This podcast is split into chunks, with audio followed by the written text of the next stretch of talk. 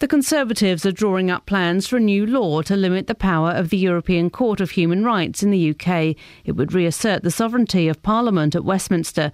The government's most senior legal officer and Beaconsfield MP, Dominic Grieve, warned against the plan, but he was sacked as Attorney General in this week's reshuffle. Police are appealing for information after a number of vehicles were vandalised in the Watford area. Over the last two weeks, more than 20 cars have been scratched in South Oxhey, some with the initials JDR. Penny Batterson is a resident of Blairhead Drive, where several cars have been damaged. It all happened one night. Yeah, one Sunday night. All happened. And we woke up in the morning and all our cars were done. Been here 20 years, never had it. Uh-huh. Never had it. No. The Liberal Democrats are calling for an immediate overhaul of the coalition's housing benefit reform, known to critics as the bedroom tax. Since last year, payments have been cut for tenants with more bedrooms than they need. Writing in the Daily Mirror, the Chief Secretary to the Treasury, Danny Alexander, says the policy isn't working. Labour say that's hypocrisy, while the Conservatives argue that cutting the welfare bill is essential. MPs are calling for a ban on the use of bed and breakfast accommodation for teenagers in care. The Education Committee says in too many cases, 16 and 17 year olds are giving housing, uh, given housing which is unsafe and frightening. The government says young people shouldn't be placed in B&Bs unless absolutely necessary. A model of a giant heron in Watford's new pond is to be culled to make way for a new art installation in September.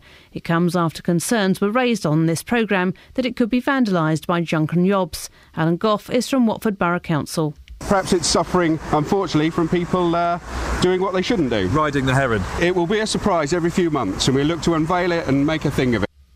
In last night's football, MK Dons beat Bray Wanderers 2 1, and in Matt Bloomfield's testimonial, Wycombe Wanderers lost 5 0 at home to Chelsea. The weather, a fine and settled day with light winds and some good sunny spells, with a high of 26 Celsius. And get the latest news and sport online at bbc.co.uk slash three counties. BBC Three Counties Radio's big tour of beds, Herts, and bucks. It's a good place to live as you get older. And all this week, we're featuring some of our North Bedfordshire villages. I think even when it's raining, it, it looks nice because it's villagey and pretty. It's all about where you live. It is home to us and it's just a lovely village. Once you've moved here, you'll never leave. I'll be here for a long time, I hope. The big tour of beds, Herts, and bucks. BBC Three Counties Radio.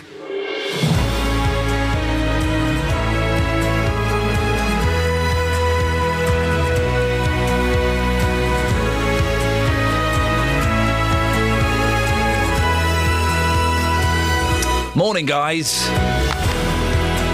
Just a, a few last minute preparations for what's going to be a humdinger of a show, guys. Yeah, girls? Oh, I had an email about you. I, I must do that email in a bit. Yes, I must remember to do the email. Disappointing menu this morning. I'll flag that up before I say it. Respite row. Scratching scandal.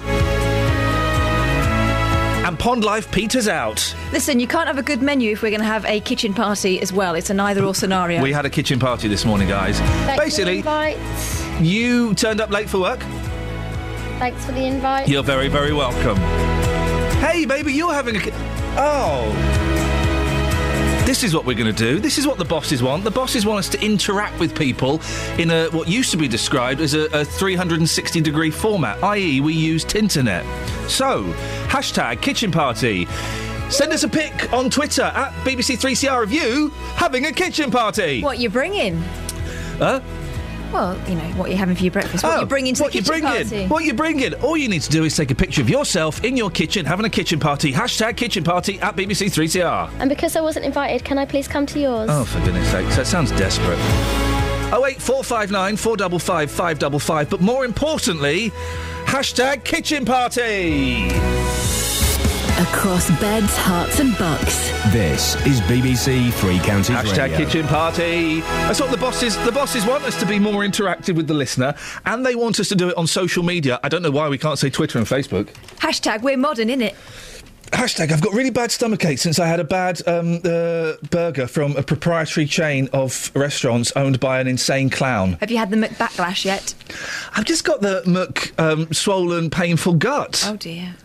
Yeah, I'm You sure it's that? It might be something else. No, it's definitely that because I remember I had, um, uh, I won't say the name, but it was A, it was a double burger, a big double burger, um, big fries, Big squeaky double burger. big squeaky double burger, big fries, and a big McDonald's milkshake. And I really, I wolfed them down. Well, I wolfed them down really quickly. Quite a combination of foodstuffs, isn't it? And the thing is about those milkshakes, guys. They're so, and I've had this before. I had this, uh, and it happened to me yesterday nine times. Okay, they're so delicious, so delicious. You got to slurp those bad boys down. But when I'm slurping them down, I get um, ice cream. I get ice cream Brain headache. freeze. Brain freeze. Okay. And then the brain freeze goes, and I forget, and it's so delicious. I've got to slurp it down again. So I have, a, I get another brain freeze. I had nine brain freezes. I find it really hard to do the circular breathing required to um, suck that stuff up because it's quite thick, isn't it? What are you talking about? The milkshake. Okay. So yeah, I almost pass out every time I have one of those. Have you ever done it with loads of straws? What? You put a straw in another straw in another straw, in another straw. Oh, so long straw. Can, so you can drink it standing up. Oh, so that's like um, shotgunning a can of lager. Yeah. Apparently.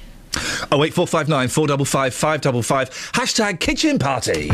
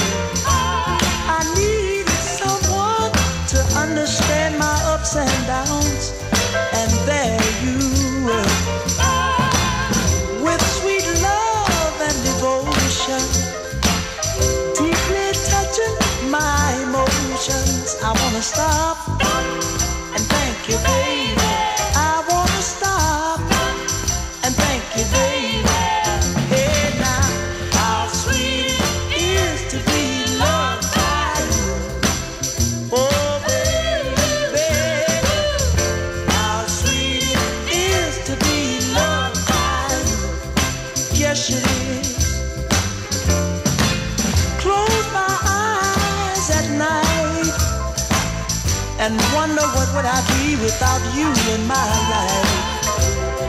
Everything was just a bore.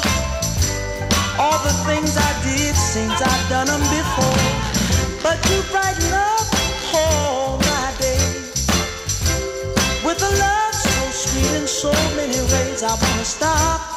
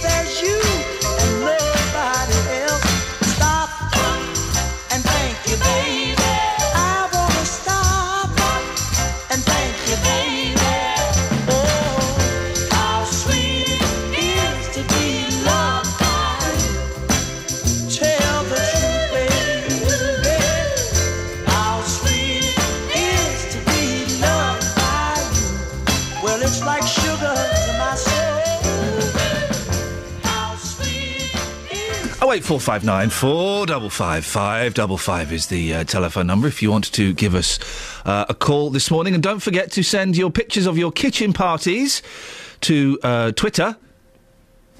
And we're going to get all the kitchen party hits here lined up ready for the next hour of fun, fun, fun. Well, well, but also we're going to play a Glen Campbell song because we've got Mark Bego, the Glen Campbell author, is coming We on. We can do that for when we want the kitchen empty. Okay. In terms of the kitchen songs, do we does it have to have the word kitchen in? well, we're only going to have two more songs, guys. We've, we've played. Oh It's just party tunes. We've played. Can I? Do, let me do. The, let me talk to the guests, and we'll discuss discuss this. No, there's no discussion required. I've already got a plan. Oh, for goodness sakes. Now, a Wolverton couple say they are struggling to cope now the local council started charging for their disabled son's respite care. Paul and Sarah Ridley's 25 year old son Keith has severe autism and epilepsy, and up until recently, they were given free breaks one day a week and one weekend a month. When Milton Keynes Council brought in charges, the Ridleys were led to believe they were exempt. But a bill landed on their doormat last week. Well, we'll speak to Paul Ridley in an hour. In the meantime, Tom Purser from Autism UK joins me on the line. Morning, Tom. Good morning. For those who don't know, explain how important respite care is for the person who's receiving it, but also for the family. Well, respite care can be an absolute lifeline for, for families. Um, what, what it actually means is it's the carers, um, which in this case is, is um, the young man's parents. They have full-time carers for him 24 hours a day, seven days a week, and it gives them a break from their caring responsibilities from him. But it also means that pe- the people um, actually receiving the respite care get a break, get to go somewhere different, get to do some other things, perhaps get to take part in some activities that can support them with their socialisation, because that's one thing that people with autism can struggle with, is actually being outside in the world, making friends and that sort of thing. So it really can be crucial in terms of ensuring that families can carry on caring for, for the people they care for over a longer period of time. I would imagine in these times of austerity, as we're often told, that Milton Keynes isn't the only council that started charging for respite. No, we have seen changes in charging schedules for social care across the country, and it is a sad indication of the times. But it's absolutely crucial that these are done in a, in a fair way and that people um, are only charged what they can afford to pay, that they still have enough money to actually live on as well at the same time, and also that any assessment done um, for any kind of care or charging that, uh, that might take place is done by someone that has a really good understanding of autism so that they know what they're actually assessing and can understand how that how the condition impacts the person and what sort of support they're going to need. Tom, why why should um, families get free respite care?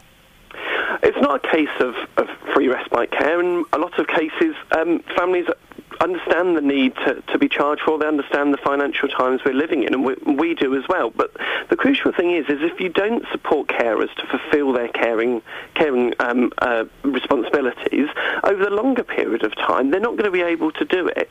It means that actually um, adults with autism may require far more costly um, inpatient care, longer term residential stays, which can cost far, far more. So actually supporting carers to do um, do their important job to look after uh, people um, 24 hours a day, seven days a week, just to give them a small break to allow them to do that, can actually save money in the long run because you're investing in these people doing what they need to do. Well, there is the big argument, isn't there, that if all the um, the, the, carers of disabled and elderly people who, who, were doing it for free packed it in, the, the country would go bankrupt, wouldn't it? Absolutely, the impact on the economy would be would be absolutely sky high. But in in this case, the the the couple here have said that they 24 hours a day, seven days a week.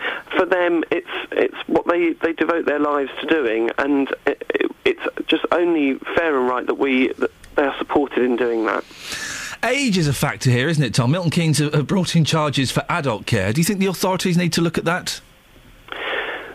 The, um, the the whole issue around adult care uh, is is a really uh, big one at the moment because um, the government's actually changing how the way that the care system works nationally, and there's a big issue about um, about autism and how it's viewed within um, within the changes to that system.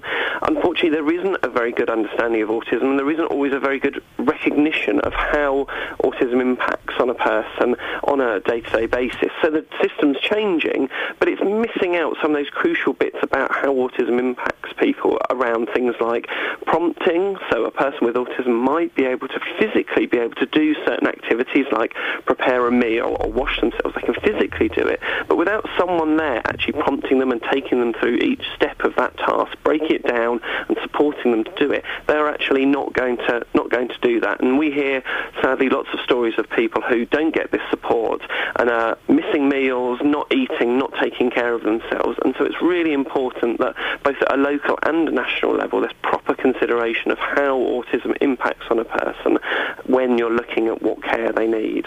Tom, I appreciate your time. I appreciate you getting up at silly o'clock as well to speak to us. Tom Purser from Autism UK. As I said, we'll be speaking to uh, Paul Ridley in about an hour's time. 08459 455 555. BBC Three Counties Radio, the home of the kitchen party. Travel news for beds, cards, and bugs. BBC Three Counties Radio. In Hockliffe, the A5 at the moment is closed between Leighton Road and Sheep Lane. Now, it's due to a serious accident that's happened there. At the moment, there is a diversion in place um, on the 4012 towards Woburn, Leighton Street, Sheep Lane, and then rejoining the A5. The M1 Luton Spur do expect delays between junction 10A for the Kidneywood roundabout and junction 10 for Luton Airport as those major roadworks continue there. Just taking a look so far at the M25, so far moving rather well, no major problems to report. And on public transport, the trains are running to time. Nicola Richards, BBC Three Counties Radio. Hey up, Nicola. 6.16.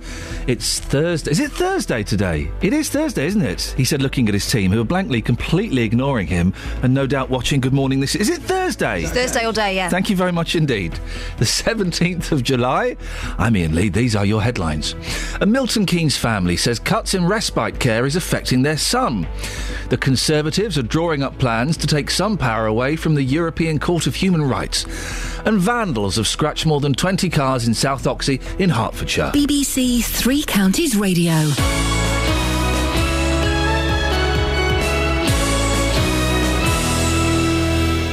Every weekday morning. My show's called The JVS Show, 9 o'clock in the morning on BBC Three Counties Radio. Jonathan Vernon Smith. I deal with the consumer problems that affect people all over Beds, Herts and Bucks. And I said, well, I didn't come all this way to be looking at a broken down hotel. Those companies, those councils, those organisations that are letting people down. This guy turned around and said to me that they're not prepared to pay me, and I said, so you're forcing me to take action. And he said, good luck and put the phone down on me. I get my teeth into them. Oh, Jonathan, I'll start crying soon. We don't know what to do. Deal with them and hopefully get results for you, the consumers. And it got so convoluted, I thought there's only one person can sort this out. The JVS Show on BBC Three Counties Radio. Across beds, Herts, and bucks. This is Roberto Peroni. What? BBC. I genuinely wasn't Counties expecting that. Oh well. Ah well. Might get our radars up a bit. What's going on, girls? Um, kitchen party. Um, What are you bringing? I'm bringing. Well, I'm not bringing Black Lace Superman, which you've, you've put in the queue. No, we'll save that for later. And we're not playing that. We've Breathe out, Kelly. Breathe out, Kelly. there we go. Don't do that again. Ring the bell. Um, we uh, let's have a look on Twitter. Have you got Twitter open, Kelly? We're having a hashtag kitchen party. We're asking people to post their pictures of their kitchen party on Twitter. So who's in the kitchen? Who's in the kitchen at parties? Kelly, you have a little look there. Who have we got? Have a look. Uh, so I click on the hashtag, yeah? Uh, you, you, I'm going to hashtag kitchen party. Let's see. What This is so fun. This is what the bosses wanted. This is, what the bosses. Got. It's not exclusive. It's, so uh, far, under kitchen party, let me just do a little search. We have um, our tweet, which says earlier we had a kitchen party. Send pics of your kitchen party Hashtag. using the hashtag kitchen party. Kitchen party with Iain Lee. Kitchen. Okay, so that's ours. Yep. How many responses have we got to that?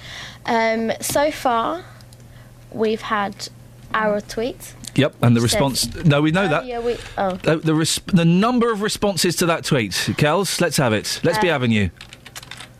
Nine nine nine. Let's be Avenue. That's where the police live. I'm just going to refresh to just double check. We haven't got any, have we? I've got the latest. You might have one. Stats. Have we? Hang on. Let me go back and uh, press it. get the old kitchen party stats. Because this is what the Um, bosses we've had a wanted. retweet. Yeah, From you. yeah, I've done that. Oh, hang on. How are we spelling kitchen party? Because are you doing all lowercase or one word? It word? doesn't matter. It doesn't matter. Well, it apparently does because mine's not showing up. Goodness sakes. The Sweets.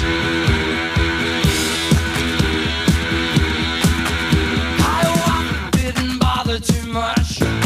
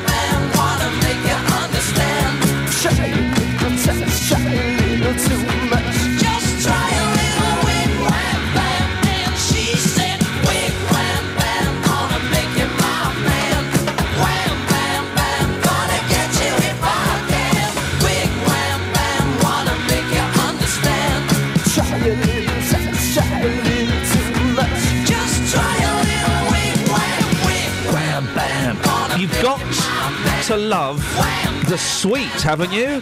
That and Blockbuster. There was a dance to that one though. My aunties used to do in the. You've just been room. miming it. Yeah. Fat Nolan's, you said. Oh, did you say not say that? I've just made up that, that that not your aunts. Oh God, I'm in terrible trouble here. Kath's doing the slitting the throat thing again. Not telling me to shut up. talking about? I said they were like the Nolans. Okay. Uh, and by the way, those listening on DAB would have just heard what you said because I heard it in my I ears. mouth to you. Yeah, yeah, because you mouthed it really loudly. You mouthed it with saying it. I totally heard. Let's move on so that um, none of us lose our jobs here. Um, I'm, I'm going to try this. Dealey, are you there? Yes, boss. Hey, it Hey, worked. I've got a sweet stat. Go on, let's have a sweet stat. Are they had local and three vocal? songs in a row that peaked at number two. Oh, go on. Yeah, go on. I forgot my names, but how unlucky is that? well, uh, having three number two hits is quite lucky. Well, not really, because you got kept off number one, like like a Nearly song, isn't it? How many number twos have you had? Uh, what, one, none. What? Never? Never. You must feel bloated. Uh, yeah, I do. Went to doctors. now. And by the way, thank you for your text. I really appreciate that, that information. I really appreciate that information. Kelly Betts? Uh, We've had a tweet from uh, in regards to hashtag kitchen party. Yeah. It says woo, and it's from uh, 3CR Kate. Oh, no, that's Catherine. That doesn't count. Now, this is a serious story, guys, so let's focus. Someone has been vandalising cars in South Oxhey, and it's not the odd scratch or the drag of a key. This person is carving initials into the paintwork. We may be a little bit of detective work from you today, dear listener, to see if we can piece together the clues. Two dozen cars have been damaged in the last few weeks, each of them marked JDR. It's not Justin Dealey reports, is it? No. Okay. Reporter Matt Lock- ooh, M- reporter Matt Lockwood went down to speak to residents in Blairhead Drive, where three cars have been damaged. Oh, for goodness sakes! That's Superman by Black Lace. You doing? Cat. You, you've muffed up my computer. Mine has little Corsa and this one. Well, not this one. A couple of brand new ones across the road. A little golf down the road, and then and then so on round the corner. But I don't know about them. So, I mean, if you were saying how many cars in the last, you know, couple of weeks, a rough figure. Eight, eight, nine. It all happened one night. Yeah, one Sunday night. All happened. And we woke up in the morning and all our cars were done. Do you think it was some kids messing about? Yeah, about? children. And is this an ongoing problem? I mean, it- No, never had it before in my life. Been here 20 years, never had it. Never had it. No. So you live on Blairhead Drive yeah, as well. yeah, Are you yeah. aware of cars getting vandalised round there? Yeah, because all the neighbours have been out, all the ones that have had their cars scratched. And down uh, Coverden as well, they've had them done. Uh, and which cars have been targeted then? Mainly the newer type. Because I live around there and my one's older and mine hasn't been touched and the girl next door she's got an older model as well and hers hasn't been touched either. They think it's pretty senseless really obviously because obviously like you say they paid a lot of money for these cars and you know they're just getting scratched like that and it's just like needless. It's sort of stupid. Stupidity, Yeah, isn't yeah, it? yeah. And we've heard of the email being sent around by Neighbourhood Watch, you know, cars having the JDR initial on the side of it. I mean, any ideas who that could be? I mean, is it just a kid having a laugh? I don't know whether it's kind of some gang doing it or um, just a kid's initial. But if it is, it's a bit stupid. Obviously, you'd be giving it away. But whether it's some kind of gang or code for a gang, I don't know. Well, Justin, you're there, aren't you? Mm, I am, boss. I'm looking for answers this morning. Where have these um, incidents? oh, excuse me. I do apologise. I think kitchen party. Kitchen parties. Yes. Yes. yes. Where have these incidents been happening, Justin? Well, uh, cars have been damaged on Ainsdale Road at the junction of Gosforth Lane, Ashridge Drive, Blairhead Drive, and Colverton Road. Uh, most of the vandalism has been what Hertfordshire police call deep scratches, but a few of these cars, as you heard there in that report, have been tagged with the initials JDR. That's why I'm here this morning. I'm trying to find out some facts. Who is JDR? do we know? Is it a person? Is it uh, um, a gang? Well, not yet. Um, it could be one person. It could be a group. Um, Herts police say they believe that the offender or offenders uh, they live locally and they could have bragged about what they've done. Certainly unusual. Um, you've got an expert coming on later on talking about insurance. Does this affect your no claims? I would have thought it does because well, if you claim on it, it will. Yeah. because to have a, a respray, um, that's going to cost a lot of money. So this morning we're, we're here. We're going to try and find out who JDR is and and try and get some information really for the police as well. Have you seen any evidence of this car vandalism while you're uh, while you've been in South Oxhey, just? Not at this particular moment in time, but uh, the morning is young. Um, I'm going to be here for the, the next hour or so, asking people um, about their cars and have they been vandalised. And- Certainly unusual. Now, uh, as I get older, vandalism uh, become uh, I, I find it more and more annoying. You were telling me about some horrific vandalism at the end of your street that, that happened to you a few years ago. Yeah, yeah. For some reason, um, somebody got some spray paint and um, on the fence at the bottom of my road um, w- was spraying things such as JD is gay. It was bizarre. And what what happened? Well, it went, then it came back. Then all of a sudden, the group must have left the country or something and and stopped doing what they were doing because it just disappeared. It just vanished and it never came back.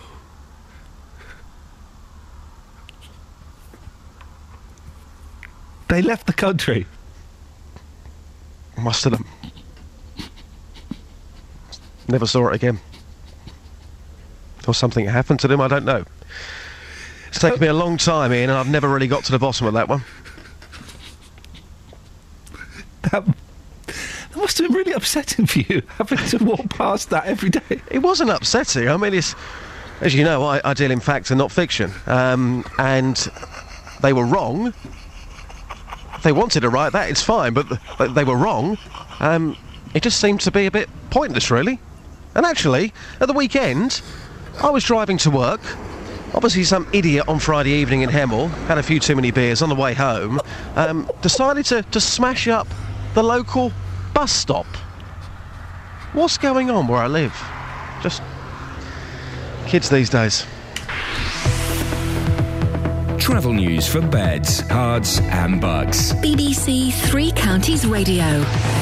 In Hockliffe, the A5 at the moment is closed between Leighton Road and Sheep Lane. as due to a serious accident that happened a little earlier on. At the moment, there is a diversion in place um, on the 4012 towards Woburn, also Leighton Street and Sheep Lane to enable you to join the A5 again.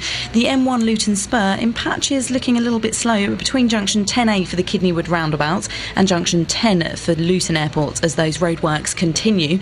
Starting to look rather slow on the A1 heading southbound between Stirling Corner and Apex Corner. So far on the trains, no reported problems or delays. Nicola Richards, BBC Three Counties Radio.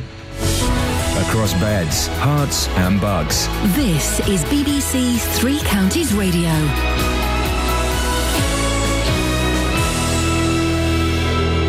It's 6:30. I'm Jane Killick. A couple from Milton Keynes say the withdrawal of free respite care is having a damaging effect on their severely autistic son. They say they can't afford it after council cuts. More than 20 cars have been scratched in the Watford area in the last fortnight. More than 20 cars have been scratched in South Oxhey, some with the initials JDR. A model of a giant heron in Watford's new pond will be replaced by new art installation. There's been concerns it could be vandalised. The weather fine, dry, and very warm with some good sunny spells. On to sport, and India's Ravindra Jadeja has been charged by the International Cricket Council as the fallout from the clash with James Anderson continues. Anderson faces the prospect of a four test suspension if he's found guilty of abusing and pushing the all rounder. Jonathan Agnew reports. Alastair Cook says that this ongoing dispute won't affect relations between the teams, but that doesn't seem possible. No one from the England camp witnessed the incident as they left the field at Trent Bridge, and the only person to have done so appears to be the Indian captain MS Dhoni, who said yesterday that once a player touches the other, it crosses a line. Anderson denies the allegation, and England have responded by levelling a charge against Jadeja, although a lesser grade 2. Golf's Open Championship starts today at Hoylake. Last year's winner, Phil Mickelson, will be hoping to retain the claret jug, whilst Tiger Woods will be making his first major appearance since back surgery. Luke Donald, originally from High Wycombe, has been discussing the Hoylake course. It's a good, solid test. It does offer some opportunities. Obviously, a par 72 is unusual for, for an Open Championship. The par fives give you some opportunities to make some birdies. Um, a tough start. First and second are quite narrow. Then it widens out a little bit. Um, a bit more rough than, than 2006. In football, MK Dons won their final friendly on their tour of Ireland last night. The Dons beat Bray Wanderers 2 1 with goals from Kieran Wiltshire and Daniel Powell. In Matt Bloomfield's testimonial, Wycombe Wanderers lost 5 0 at home to Chelsea. Jose Mourinho fielded a strong Chelsea team. Former Dons loanee Patrick Bamford scored one of the goals, as did defender John Terry. BBC News and Sport. The next bulletin is at 7.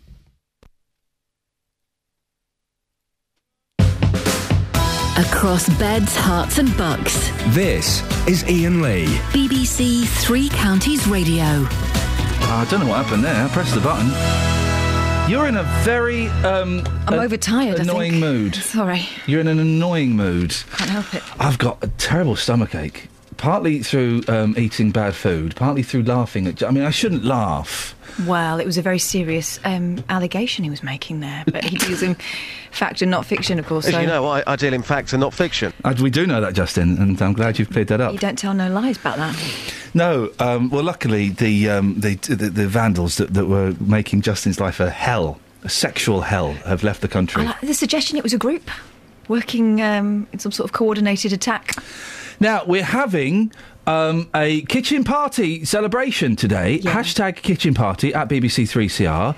Well, G- Callum has, has started a hashtag bathroom party. Whoa, whoa, whoa! I- I, I I, don't, you all over the house. No, no, Put everything upstairs to try and make it look tidy down here. I'm not digging that in the slightest. I think that's bang out of order. B O O O. They'll be in the box room under the coats next. Boo. Oh wait, four five nine four double five five double five. I'm going to take some uh, pills that you've just given me because I've got a headache. Yes. We'll play another kitchen party song. Let's. And then we'll come back and do the papers. Is it Black Lace's Superman? No, it is not.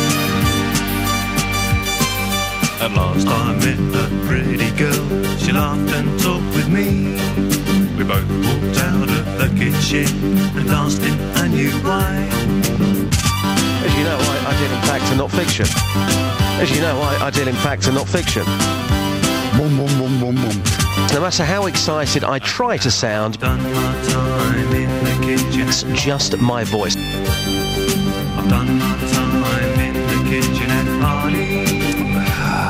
Jona Lewie. Time in the kitchen at parties. I like Jona Lewie.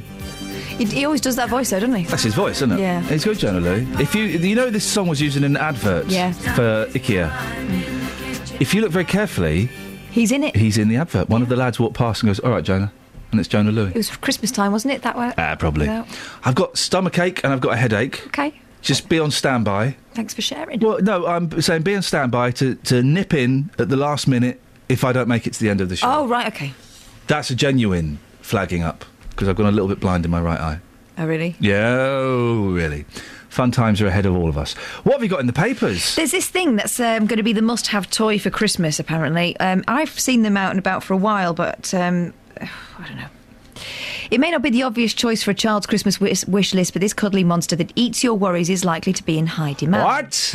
It's called a Sorgenfresser Oh, yeah. Worry Eater. Oh dear. It's like a little cuddly toy. It's quite flat. It's got a zip for a mouth. Oh, oh And what you do is, Yes. if you're having some problems, Yep. like your friend's not your best friend anymore, or you're worried that you've done that colouring in a bit wrong, or you know that sort of stuff Yeah. that kids worry about. Life issues, yes. You can um, write it down on a piece of paper, Ah. give it to the worry eater to eat, and it's gone.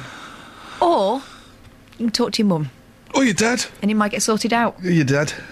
Yeah, your dad maybe. So my boys You might say ask your mum though. Well, and the- your dad, your dad wouldn't. Kelly, my boys have got a new thing. I was telling you about this. I've got no idea where this comes from. Okay, I've got an idea. so it's not from me. So they both stood around me yesterday, right? Mm-hmm. And then they start giggling. I thought, oh, here we go, something's going to happen, right? And they make they make the si- international sign of a bull. Okay, where they put their two fingers up on their head and they lower their heads. Yeah. And then they go, Do you want a willy race? Do you want a willy? And they're both doing it for ages and just in hysterics. Do you want a willy race? Like that. How are you supposed to respond to that? You have a willy race. You can't have it. You can't have a willy race Well, these days. maybe if you do have one with them, then that'll be the end of it. I don't know what the rules are. If I'm going to enter a race, I want to know. I want a clear cut definition of the rules. Here's what I think: there are no rules, Wowzers. and if you challenge them, they'll make something up. Maybe out silly them. Yeah, exactly. You can't out silly. You can't Of out course silly. you can. You should you should have done the, the sign for chicken, Yeah. which is your full hand on your head and Yeah. you wave it about. Yeah. And say something like, "I would rather a bum bum race." Okay, that's that's that's the kind of stuff that gets social services involved in. Yeah. That's that's inappropriate. Is there anything else? The papers. This She's morning? kind of super nanny, isn't she? well, Kelly Betts. Yeah, kind of. The papers are a little bit rubbish today. There's there's absolutely nout in them at all. Ryanair puts two Spanish-bound families on a flight to Latvia. Oh yeah, this is good. Two families heading off on holiday to Spain ended up on a plane to Latvia after bungles by airport staff. They didn't end up in Latvia. They ended up on the planes. Ah. Yeah, I know because the story's a bit mis. Oh no, they went to Latvia. Well, no, they didn't. And uh, the, Ryanair's fault, really? Surely it's the fault of the idiot families that got on the wrong aeroplanes. The aeroplanes are quite well signposted. It does make you wonder about the checks, though. They look at your ticket, they pa- pass you through, then you get sat down. Odd. So yeah, there's that. Oh, I wish Ellie Goulding would stop appearing in newspapers in shorts and a bra. Doesn't do anyone any favours. At all. Okay, is that that's not news, is it? No, that's just. Did that come out loud? Yeah, Hey. yeah, that came out of your mouth That's a shame. with words. That's a shame. There's nothing in the papers at all. Nick Knowles, my nemesis, hosting more than 120 shows a year is a lot of work. It's not really. But Nick Knowles would drop the lot for a crack at presenting Strictly. Oh, here we go. Oh no. The DIY SOS frontman says it's the one show I have always said I would like to present. Oh, I'll get over it. Get over it, Knowlesy. Is that how you give your CV in these days by saying, "Do you know what I'd really like to do"? Yeah, apparently so. It ain't happening. What would you mind. really like to do? Me? Yeah, say it. You might happen. I'd like really like to have a sleep. Is, Okay. it, is that an option? Uh, not that, now, uh, but certainly um, after. Okay. Anything else? You can definitely do that. There's not. A, this is absolutely. Luckily, we've got. It's luckily. health, health and safety ban on kids donkey rides at a fate. Uh oh. Have you heard this one? Yeah. Fate organ. This is in the Daily Express. If you want to read along, page twenty-one. Fate organisers have declared the law an ass I like it. after bureaucrats banned children's donkey rides in a new health and safety madness uproar. There's a lot in there, isn't there? Yeah. Two, just hours before an annual fete in Brighton, Chef, Chef, in Beighton, Sheffield. Sorry, I thought it said Brighton.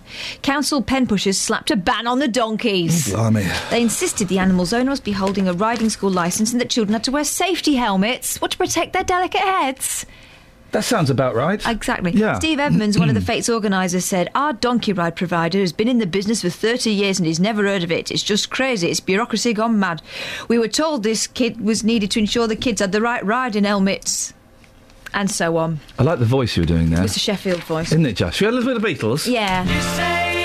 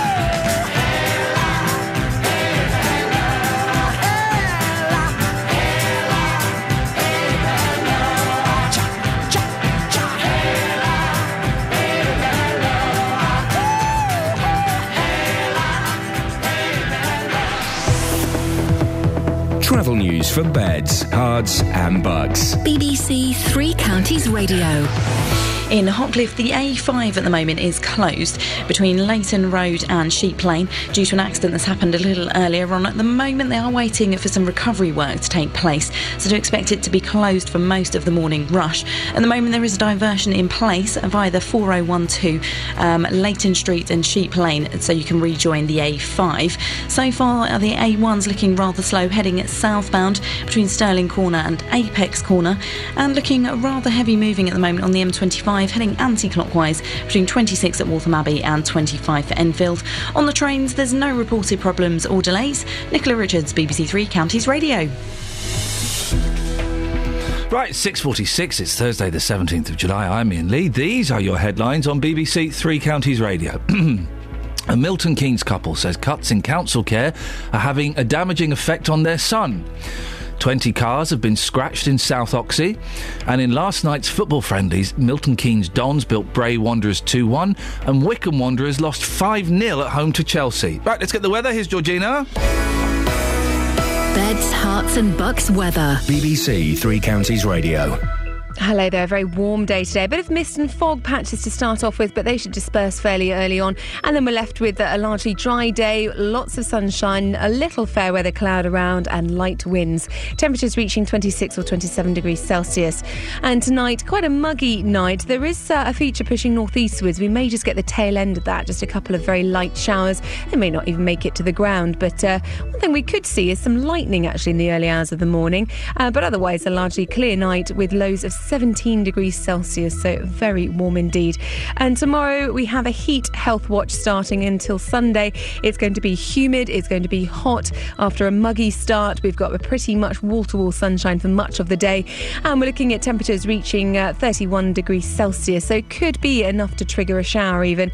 And there's an early yellow warning in place for Saturday. Friday night into Saturday, we'll start to see these homegrown thunderstorms, so thunder, lightning, perhaps even some hail. It does calm down later on in the day, but uh, we'll still see some sun- thundery showers around probably on Sunday. And then it's looking much drier and less humid from Monday onwards. That's your latest forecast. Nick Coffer across beds, Herts and bucks. I'm at Bletchley Park today for a very, very important special occasion. For me, being out of the studio is about putting faces to names and bringing to life all that's brilliant about beds, Herts and bucks. If you know the high street here and you've never seen what goes on behind you, you really should because it's like a whole new world. Nick Coffer. I think for my listeners, they get a chance to hear about places they may never have visited. In fact, they may never have heard of. And also, they hear the stories from the people that bring those places to life. That is one of the mysteries of Abbots Langley Fire Brigade. Nick Coffer across beds, Herts and bucks on BBC Three Counties Radio.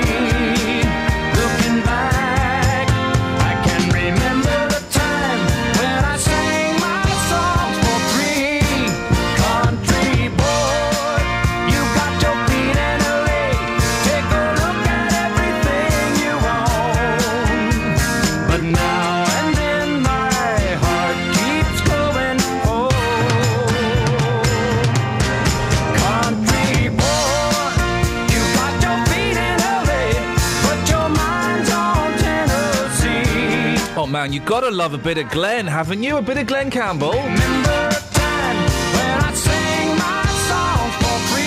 There's a new book out about Glen Campbell called Life with My Father. It's by Debbie Campbell and by Mark Bego. And we've got Mark on the line. Good morning, Mark. Good morning. How are you doing? I'm so pleased to talk to you. We tried to get hold of you a couple of weeks. We had the wrong phone number, so we, we didn't get to speak. But uh, yeah, I'm good. Whereabouts are you at this precise moment in time, Mark? I am in Tucson, Arizona. Man alive! I wish I were there. Never mind. Now you've written this. You've written this book with uh, Debbie Campbell, one of Glen's daughters. Why did you decide to write a Glen Campbell book, Mark? I met Debbie three years ago, and she started telling me her story about her being a child of divorce and how she fought to keep, uh, stay in her dad's life actively, how she sang with him for 24 years, and how upset she was about his diagnosis of having Alzheimer's disease. And uh, there's also a bit of a family feud going on as well. She's uh, on her third stepmother, and she's not really pleased with the way everything's being done in her dad's life. So this is her way of telling a story about a daughter of divorce, um, her bond with her dad, his love of his music and her love of his music, and some of the family politics that are going on at the moment. It's really a fascinating story. Well, it, it, Glen Campbell's life is fascinating. You know, coming from poverty, be- becoming one of the, the sort of great. He's played on more records than we'll, we'll probably ever know. He was one of the hottest session men of the 60s, wasn't he? Absolutely, he was part of the the Wrecking Crew, and the Wrecking Crew are did all the instrumentals on like Beach Boys albums, Mamas and Papas albums. They were on uh, Viva Las Vegas with Elvis. They were on Frank Sinatra albums. So very often you would hear these you know stars singing their songs, but behind them was all this great music, and Glen Campbell was part of it. He was the guitarist for the Wrecking Crew. And how did he become like a big star on his own? What was the breakthrough for him? Well, he had recorded for several years uh, in the early 60s and really never had a hit that took off. Well, then he had a couple of songs that charted, and he became uh, a a popular guy in Hollywood, and he appeared on a television show called the Smothers Brothers Show. It was a, a comedy show that was on Sunday nights here uh, in America. And when the show was suddenly canceled because the Smothers Brothers made some political statement that the uh, the network didn't like, they were like, "What are we going to do with this time slot? How about Glen Campbell? We'll put him in, give him his own show." And so was born the Glen Campbell TV show here in America, which was a very popular variety show. And it, it, it, I mean, Glen, for a few years, Glen Campbell had everything. He was having huge hits. He was a huge superstar. He was tr- touring the world, uh, and, and he kind of, he, he sort of spiraled out of control, didn't he? And he, he, he got very into cocaine.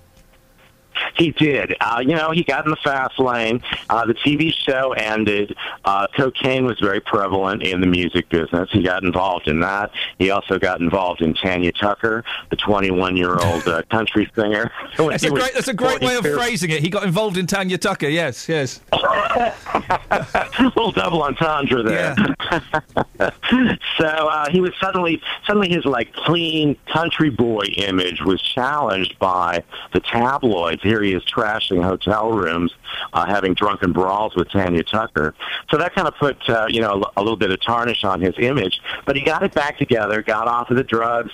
Um, went on to Branson, Missouri, where there is a very famous town that has all these standing shows. It's kind of like Las Vegas without the gambling. And for years, he performed at the Glen Campbell Theater there and was really kind of a family act. And that's when Debbie really got involved in her dad's act. She was his opening act. She did the duets with him that Bobbie Gentry had recorded, uh, and she was there for him for 24 years. When, And, when did she kind of fall out with the family? Well, it was right. It was in 2011, right after the Alzheimer's uh, diagnosis. Uh, according to Debbie, her stepmother Kim uh, really wanted her children in the spotlight and fired Debbie and fired Glen's longtime band, who he really felt comfortable with, and made a clean sweep and put her three children in the act. And that's where the family rift sort of started. You know, a lot of people don't realize that Glen has started four different families. He has uh, one child, Debbie, by his first wife, three with his second wife, one with his third wife, and three with his fourth wife. So um, now that he, yes, it's going to be very confusing. Uh, you know, there's going to be a fight for the estate, I think, you know, at some point. And does does So- Debbie have any contact with Glen now? Because obviously he's he's very ill. I, I think he's been he's been moved into a home, hasn't he? I don't know if it's a permanent move or if it's if it's for respite. But does she have any contact with with her dad?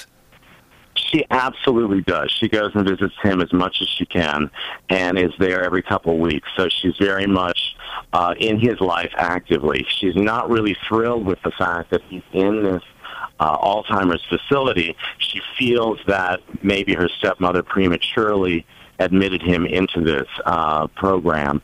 So well, it'll be interesting to see. She, in fact, has gone to the press a couple times here to protest uh, how her dad's being treated. She feels like she doesn't, uh, she isn't seeing him getting the, the best care that he should. Mm. So she's very concerned. And how do you think um, Glen Campbell will be remembered? Because you know, I, I interviewed him. About three years ago, when he was about to do his, his farewell, t- farewell tour, I was surprised how, how big he is. He's tall, he's very broad, he's got these amazing sparkling blue eyes. Even though he was quite poorly then, he's got these amazing eyes. What, what do you think people will remember him most for, Mark?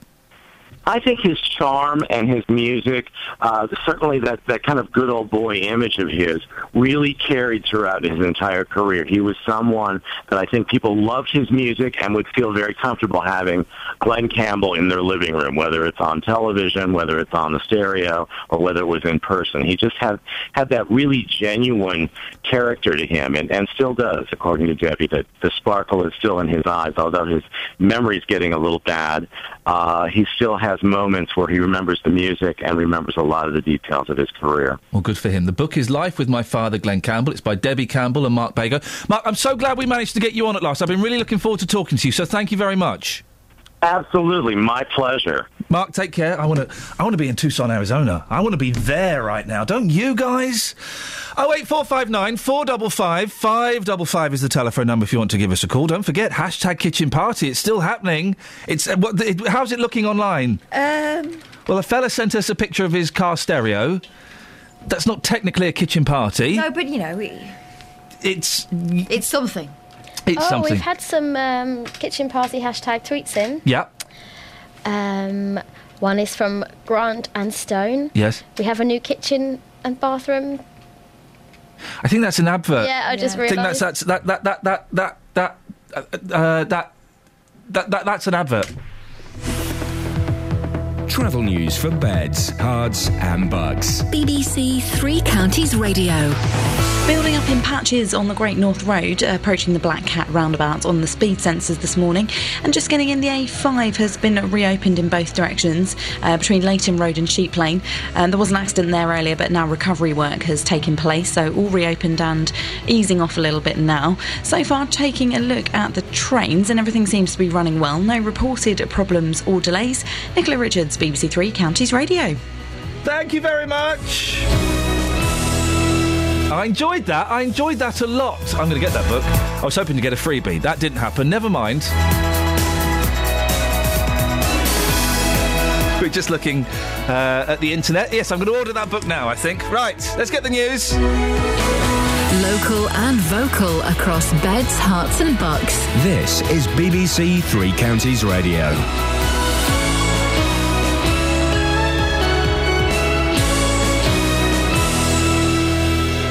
It's seven o'clock. I'm Jane Killick. The headlines. Parents claim a cut in care in Milton Keynes is affecting their son. Vehicles vandalised in South Hertfordshire, and Watford's Heron is to be replaced. BBC Three Counties Radio. A couple from Milton Keynes say the withdrawal of free respite care is having a damaging effect on their severely autistic son. Paul and Sarah Ridley from Wolverton say they can't afford to pay for the care they used to have. Tom Purser from Autism UK says everyone understands times are tough for councils, but authorities should look at the bigger picture. If you don't support carers to fulfil their caring, caring um, uh, responsibilities over the longer period of time, they're not going to be able to do it. It means that actually um, uh, adults with autism may require far more costly um, inpatient care, longer term residential stays, which can cost far, far more. Police are appealing for information after a number of vehicles were vandalised in the Watford area. Over the last two weeks, more than 20 cars have been scratched in South Oxhey, some with the initials JDR. Penny Batterson is a resident of Blairhead Drive, where several cars have been damaged. It all happened one night. Yeah, one Sunday night. All happened. We woke up in the morning and all our cars were done. Been here 20 years, never had it. Never had it. No. Bedfordshire police say no one was injured when a coach crashed into a tree this morning on the A5. It closed the road earlier between Hockliffe and Heath and Reach while they waited for a recovery team. That road has now been reopened. The only person on board the coach was the driver. The Conservatives are drawing up plans for a new law to limit the power of the European Court of Human Rights in the UK. It seeks to reassert the sovereignty of Parliament at Westminster. Israel and Hamas have agreed to a United Nations request for a temporary ceasefire today to allow people in Gaza to stock up on supplies. The five hour truce will come into force at 10 o'clock this morning, local time. Christopher Gunness is the spokesman for the UN agency that helps Palestinian refugees. We would welcome the guns falling silent, and we would hope that it would lead to something more permanent. We hope that it would lead to a situation where some of the underlying causes of this conflict can be addressed, such as the blockade of Gaza. And of course, from the Israeli point of view, there are many other issues they would want to see addressed. The Liberal Democrats are calling for an immediate overhaul of the coalition's housing benefit reform, known to critics as the bedroom tax. Writing in the Daily Mirror, the Chief Secretary to the Treasury, Danny Alexander, says the policy isn't working. A model of a giant heron in Watford's new pond is to be culled to make way for a new art installation in September. It comes after concerns were raised on this programme that it could be vandalised by drunken yobs. Alan Goff is from Watford Borough Council. Perhaps it's suffering, unfortunately, from people uh, doing what they shouldn't do. Riding the heron. It will be a surprise every few months, and we look to unveil it and make a thing of it. In last night's football, MK Dons beat Bray Wanderers 2 1, and in Matt Bloomfield's testimonial, Wycombe Wanderers lost 5 0 at home to Chelsea. The weather, a fine and settled day with light winds and some good sunny spells with a high of 26 Celsius. And get the latest news and sport online at bbc.co.uk slash three counties. BBC Three Counties Radio's big tour of beds, Herts, and bucks. Absolutely picturesque, beautiful bridge to drive over. It's all about where you live. Nice quiet village just on the outskirts of Bedford Town Centre. And all this week, we're featuring some of our North Bedfordshire villages. It's always been a lovely village, local, you know, and uh, quiet. It actually has everything anyone could want in a village. The big tour of beds, Herts, and bucks. BBC Three Counties Radio. As you know, I, I deal in facts and not fiction. I was just wondering how a village could be anything other than local. I, I, I, Well, if it's at the other side of the county from you, it's not local, is I it? suppose so. I suppose so. And we're, we're living in the international village now, aren't we? Isn't that a phrase? Is that a phrase? Well, it can be. Okay, it is now.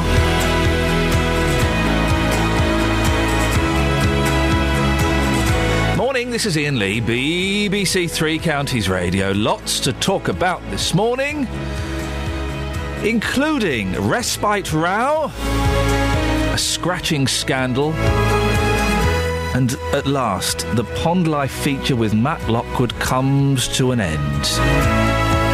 I've seen the pond, dear listener. I've seen the pond. My judgment has been made.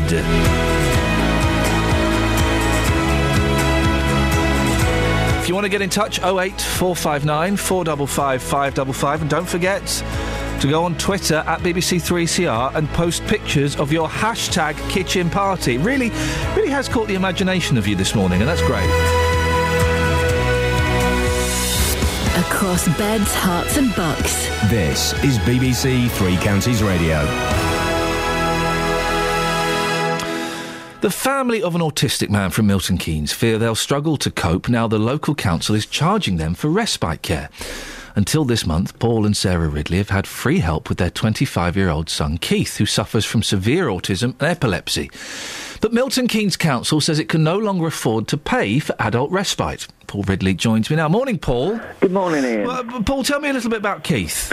Um, he's 25. Um, he was born severe with severe autism, um, which he didn't get diagnosed with officially until he was 16.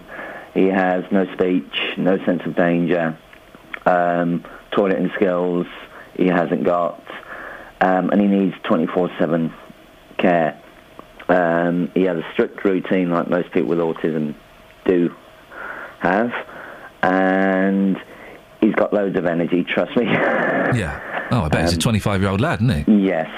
Um, I used to work, but I had to give it up when the wife um, slipped, when Sarah slipped the disc. And um, at 16, he developed epilepsy. And obviously, lifting someone who's now bigger than her um, is a bit of a problem, especially during if he's during a seizure and you're trying to get him into a comfortable um, recovery position, for example. And he also has uh, irritable bowel syndrome on top, which doesn't help. Oh dear, it's, it's a, he's having a, a tough old time, isn't he? What does what does yours and Sarah's uh, uh, kind of daily routine involve? Um, well, if you want to class as daily, he can be awake through the night several times. Um, in, and in fact, if you don't hear him, uh, he can come down and raid all the food cupboards. He is absolutely driven by food. Yeah. Um, we have to take the food out the freezers, for example, and put them in freezer bags and put them in a cold place overnight. Otherwise, he'll go in there and eat it raw. Um, we have to be constant because he can be up and down the stairs all day. The doors have to be locked, otherwise he can go out. For example, we have the green recycling bins here for food, and if you don't lock the doors, he will go out and he'll want the scavenge in there for food. And, and don't get me wrong, we do feed him um, three full meals a day on top of crisps, which he would absolutely love. Crisps, um, they're a great bribery tool in sort of like doing things like cutting his hair or getting him to sit still for a photo. Um, when you're in the kitchen cooking food, um, you have to be in there all the time. You can't answer the door or the phone because he'll go and open the oven, put his hands straight in, or put his hands in the pots on the stove. He has no pain threshold at all, and it is 24/7. You don't really have a break unless he has a an afternoon nap or anything like that. How how important is uh, his respite care for you? It's majorly important because I, I do have another daughter who's 20, oh, 22, uh, 23 this year, and she's got Asperger's, which is at the other end of the spectrum. So at the weekend, when they go in for a weekend break, for example, it's a chance for us to spend time with her and give her more time um, for her disability and do things that a normal family without any children or young adults with uh, disabilities can do, like go to the park or go for a walk and etc. and spend quality family time together. It also gives us time to do things like decorating because we can't do anything like glossing or any DIY jobs um, that cannot be done while Keith is around. The- the respite was- a great big recharge, if Yeah, you know what I oh no, of course. The, the respite um, was on police advice. What what led to that, Paul? Um, yes, where we used to live, um, the gentleman next door uh, bought a house and turned it into a house in multiple occupation. And after several attempts of getting onto environmental health, because we had people playing music all night, there was motorbikes being revved up inside the house. Oh dear. Um, it was even raided because they were by the police because they were mixing exp- um, materials for explosives. and the occupants of the house were also taking the mickey my son when he was in the actual garden with us. Yeah. And the stress was, it got to us, I had a heart attack. My wife passed out a couple of times while we were out. My daughter had a little part-time Saturday job at the time, and was falling asleep at work. And we kept calling the police because no one was listening to us, and the police came around and seen that we were just on breaking point. And the PCSO, Maureen, was really good, and she, that's why she contacted social services. And then a few weeks later, the council did get more involved and decided to move us. And just to add, they also moved the neighbours the other side of the house. Right. So um, it wasn't just us. Were you warned that the charges for respite care were going to be introduced? Um, all we received was we received a general letter in April saying that um, there will be charges for respite and that some people might be charged and some won't. We also received the same letter again uh, about two or three weeks ago saying that charges will be starting in July and again some people will and some people won't but there has never been any charges put down or any costs saying it will cost you this amount or that amount. So we had no idea if indeed we were being charged, and if so, how much. And then a bill comes through the door. Yes, um, because he had his normal weekend care in on the first weekend of July, because he gets one weekend a month and then one day every week, which is a Monday. And he went in for his normal weekend, which was Friday to Mo- uh, Friday to Tuesday morning. And then we had a letter come to us um, saying we were being charged for that weekend after the fact. so we had no choice to say, like, this is the, the amount you're going to be charged. And we couldn't make the choice for saying, well, no, we can't afford that. Um, that was taken away from us. Um, I mean, in any walk of life, if you go to buy anything or any service, or if you ring up the council and want to hire a garage, they will tell you the amount Yeah. before. And I since found out yesterday, because they were saying they couldn't do that um, because it don't register on their system. Because when he goes into respite, they have to put the day he comes in, and the day he comes out, and then it it comes up on their system, and they can do the bill. So what happens next, Paul? Can can you afford uh, To be for honest- this respite? We can't really afford it, but we're willing to pay, and if it works out and that it's something affordable, the prices that they're charging us at the moment, no, um, then we'll just have to work something out to make sure, because it's not us that's being charged. That's the weird thing about it. The respite is for the carers, but it's my son that's actually being charged. Um, they want to take the- money out of his incapacity benefit, or which is now ESA. And I spoke to DWP yesterday, and DWP Job Centre Plus said that ESA money is not supposed to be spent for something that's for us. So I mean, it's. Um, I spoke to the respite care on the Saturday when we got the bill because we had to worry about this all weekend. So it was, it's stressful enough being a carer without this on top. And they had several other parents and carers phone up that were in the same boat. Um, so, I mean, I just want to get the message out there to them that do the same as we've done. Contact your local MP, contact your local councillor, and push this because our figures are all wrong. They never did an assessment on us at all. So if our figures are wrong, their, their figures could be wrong.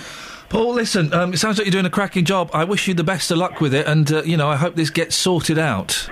We do as well because we, we need it. Um, without respite, I don't know what will happen to this family at all. Um, how long we can go for is another matter because we can't send them in because we don't know how much we're going to be charged, and that is the worrying thing.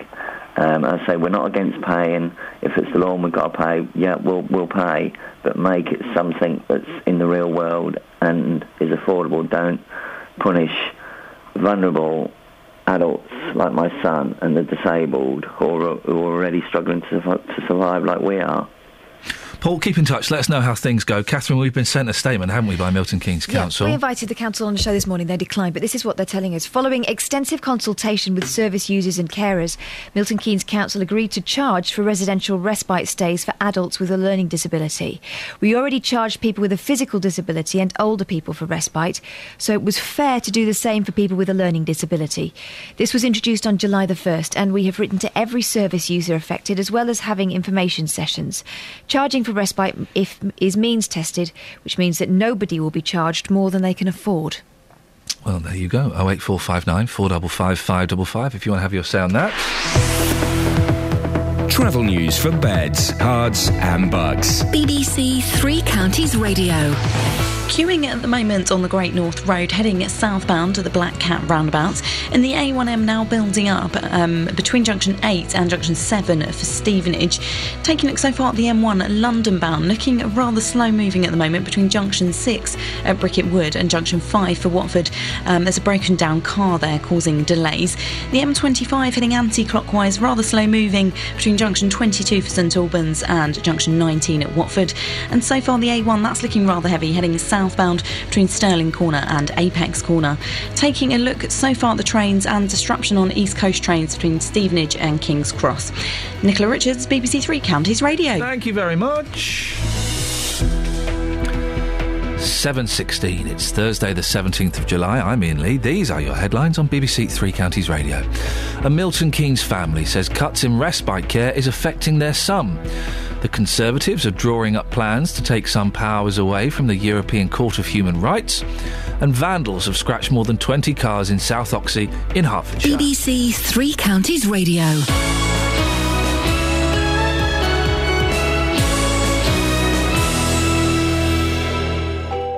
Every weekday morning from 9. Good morning, welcome to the JVS show. Your local stories. Have you had to rebuild your life after being a victim of crime? Do you think it's inhumane to keep people in prison for life? Do you think that immigration needs to stop? Your local life. Why do 70% of this country feel immigration is wrong? We've actually got an open doors policy. I am just so angry listening to some of them people. What the government are doing, they'll start introducing American type sentencing like 200 years in prison. The JVS Show. British people are not xenophobic. Weekday mornings from 9 on BBC Three Counties Radio.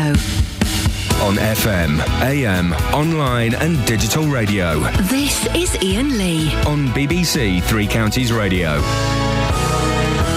It's Dave Luton. Good morning, boss. Good morning, sweetness. Oh, oh, lovely. Hey, yeah. hey. More, yeah. Oh. You, you must be on good terms today, Oh, eh? it must be on a good terms today, Yeah. yes. I don't know who's done it, but... Um, Ah, it was the butler. oh, is it the butler? I'll have to get one. Yeah, you should. They're good. It's the butler what done it. Okay. Anyway, enough flirting. Okay. Let's get down to facts. Yeah, I've just been listening to that man's terrible story regarding his 25-year-old autism and epilepsy son, right, about these cuts. Yeah. Last week, I read in a paper that the government are to increase foreign aid of 250 billion pound to other countries. So why, why are we giving other countries, and you've got cuts on special needs of special people? Why they got to? Why why can't we forget the cut uh, the foreign aid and give it to the people of this country? Well, foreign aid, the theory beh behind foreign aid is a good one in that we help people uh, who are significantly less fortunate than us. Now, I realise that sounds uh, sorry, like sorry, that's a paradox. That's tough for the other country. We want the money. We want the money You don't here. wanna, you don't want to help starving children? No. No? No, they're tough. You don't want to help They've got- starving children? The other the other countries have got to sort their countries out and start giving. They they're looking after their own people, We like we've got to in this country. There's a figure, and I will get this. It's one, we're either the sixth richest country in the world or the sixth biggest economy in the world. There is a difference. Uh, and if we can't help, you know, um, furnish schools in countries where they don't have free and regular access to education and books, if we can't help people less fortunate than us around the world, Dave, that's, that's a bad indictment on us, isn't it? No, but, but, you've just heard that man give the story. This is just one man uh, regarding his 25-year-old son. What about all these other stories that you've not got? We're, we're not being told, we're not reading of these other people in this country that's struggling because of the government cuts. All the government cuts is to people in this country like autism, epilepsy fits, and other people. Yet we go and give 250 billion pound to other countries that, well, corruption in those governments, they're, they're having a good old pocket, aren't they? As soon as they get that money. I don't agree with all this 250 billion pounds we send foreign foreign aid. Okay. You'd rather you'd rather it was. Spe- I don't think the two are mutually exclusive, though. I, I, I think I don't I don't see why we would have to stop the foreign aid to still help people in this country. Well, you, it's proved it, isn't it, by this man this morning? If we didn't give the 250 billion pound to other countries, that man wouldn't be on that radio, this radio this morning. Well, I, I think he, I think he still would, Dave. Even if we didn't give that money, I think No. he, he would still be in that situation. No, he wouldn't. No, no way on this earth. They're giving to, they're stopping all these cuts. Oh, we can't afford this, we can't afford that. The uh, councils. Oh, then the government comes along and says, oh, we're increasing foreign aid by 250 billion pound. What? I bet that gets everyone's bones up and blood up. I hope, it, I hope it doesn't get anyone's bones up, Dave. But thank you very much. Oh eight four five nine four double five five double five is the telephone number if you want to give us a call on that. Now, who or what is JDR? Any ideas? It's the question the people of South Oxhey want an answer to. Over the last few weeks, nearly two dozen cars have been vandalised. Many have had the initials JDR carved into the paintwork. Hertfordshire police want it stopped, and the owners are wondering who's going to pay for it. Well, John Guy is an insurance journalist. He might be able to shed some light on this. Ever heard anything like this before, John? Uh, not really, no. Um, it seems like a new one to me. Is there anything the victims can do? Where, where, where would you go if someone had, had, had scratched an initial into your car? Well, actually, it's, it's quite interesting because obviously it's really going to depend on what car insurance they've got. Because, of course, if they've got the legal minimum, which is third party fire and theft, then they're going to have to pay for it themselves because all that covers is the damage to another car if you hit it, obviously the car's stolen, or obviously if it's, um, if it's damaged by fire. Um, the interesting thing then again, of course, is if you've got a comprehensive cover, you're also going to have an excess. So therefore, you may well have to, the insurer may well turn around and say to you, well, you've got to pay the first 100, 150 or 200 pounds. So depending on how high your excess is, once you get to the body repair shop, they may well turn around and say, well, it will cost you 100, 150 pounds, and you'll have to pay the first 150. The third, the third downer, unfortunately, for, for when you're coming to the insurance is if you make a claim against your insurance, of course you lose your no claim bonus. So therefore, if you do make a claim, when it comes to renew next year, you, you will have a claim on your record, and therefore your, your car insurance will go up.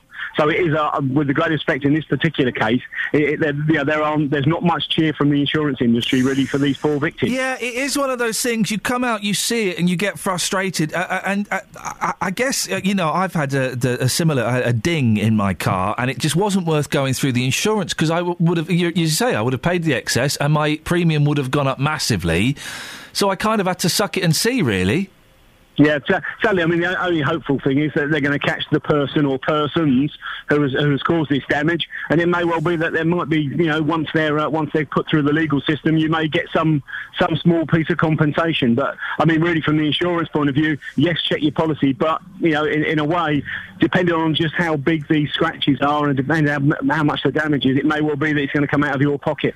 Hey, John, here's a question from left field, right? Because I do a little bit of TV work and I'm on the radio, my insurance costs an absolute flipping fortune. Why is that? Do they think I'm going to be driving Paul McCartney round and having drugs parties or something? Absolutely, I'm in the same boat. The moment you say the word journalist, we're, we're, they think that we're going to be having Madonna in the back of the car, or we're going to be chasing ambulances into riot zones. It's mad, isn't very, it? very. It, unfortunately, yeah, they rate it for, for our perceived our perceived risk.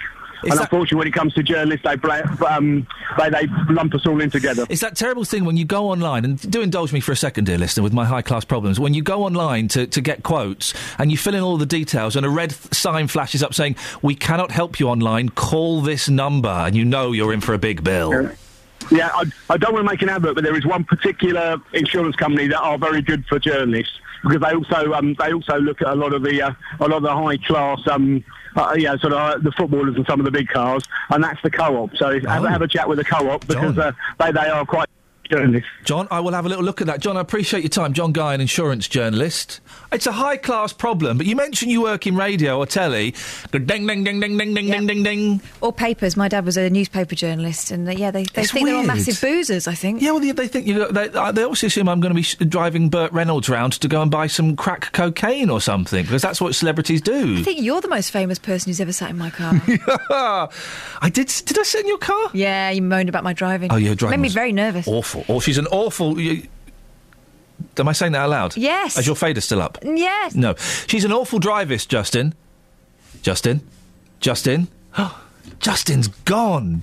I think Justin's still worrying about this um, graffiti campaign against him. Justin. Hello, boss. Good morning, Justin. You. You've been in South Oxhey this morning. I have indeed. Uh, w- what have people been telling you? Well, uh, these cars have been damaged on what Ainsdale Road at the junction of Gosforth Lane, Ashridge Drive, Birkenhead Drive, Colverton Road. Uh, lots of these cars have been damaged. Uh, nobody seems to know who JDR is, whether it's uh, somebody or a group. I've been talking to Rodney Smith. Uh, he's part of the local neighbourhood watch team. Here's what he had to say. Well, Rodney, working for the neighbourhood watch team in this area, you must be very concerned about what's been going on here. We are uh, getting updates from the police all the time, um, but uh, yes, we it, it's very unusual for this area. We're uh, normally quite law-abiding. And JDR, these initials, any ideas on, on who that could be? Is that a person? Is that a group? What do you think? It's certainly new to the area. I've never heard of this person or group before, and I can only assume that they're new to the area and um, marking their territory. And in terms of keeping cars safe locally, working for the Neighbourhood Watch, uh, what are you doing to, to keep people's property safe in this area? Well, we're advising uh, parking off uh, road if possible, and um, just generally keeping an eye out for anyone who's not in the general from the general area. Okay, thank you very much indeed. Hopefully this will uh, stop and stop quickly. Thanks, Rodney. Take care. Thank you very much indeed, sir. So that was Rodney Smith. Uh, certainly concerned, certainly unusual, um, according to that insurance expert as well. Somebody said to me once, actually, Iain, when I was trying to get car insurance, that I, I told them what I did, I was honest with them, and they said, well, you might have Elton John in your car. And I said, what? Just because I present a music programme, why is Elton John going to be in my car? I've never interviewed him. I would love to get him on my show. Um, he's certainly not going to be in my car. No, no. Uh, d- for those who missed the earlier report on this, Justin, you yourself have, have been the victim of a graffiti vandalism, well, campaign, a campaign of Mm. hate, haven't you? Absolutely. I mean, thankfully it wasn't on my vehicle um, because that would cost uh, a lot of money to repair. Uh, this was on the fence at the bottom of my road going back uh, a few years ago. Somebody decided to graffiti my initials, JD. That's correct, Um, yes. Yes, and then they put uh, is gay. Um, which I found quite bizarre. Um, it went away. Um, then it came back again. Um, then thankfully it stopped. So again, I can only presume uh, that person, that group, um, maybe they left the country or they got their facts straight. I'm not quite sure. Do you think they'd not been checking their facts? Yes, quite possibly, because um, it was wrong what they were saying. If, if they want to say that, that's fine. But um, you know, don't go and graffiti the fence at the bottom of my road, uh, making allegations like that if it's not true. What makes you um, What makes you think it was a gang? Um, I just had a sneaky feeling at the time. Any ideas? Who, no, obviously, no names. Any ideas who you, you, you think it may be? Um, not really. I've never really got to the bottom of it. I, I'm presuming it was a local gang um, who realised that I was working on the radio at the time and um, took it upon themselves to uh, do some graffiti at the bottom of my road. I mean. pff, There could have been another JD living down my street, but to my knowledge, there wasn't. Um, I think it was a gang, and I think they've, as I mentioned, either got their facts straight or they've moved on. Maybe they've left the country. Well, Justin, I'm I'm I'm sorry uh, uh, uh, about that. that. That does sound like an horrific uh, experience for you to have been involved in, and uh, I, I- I appreciate you sharing that with us. As you know, I, I deal in facts and not fiction. That's that's why you work here.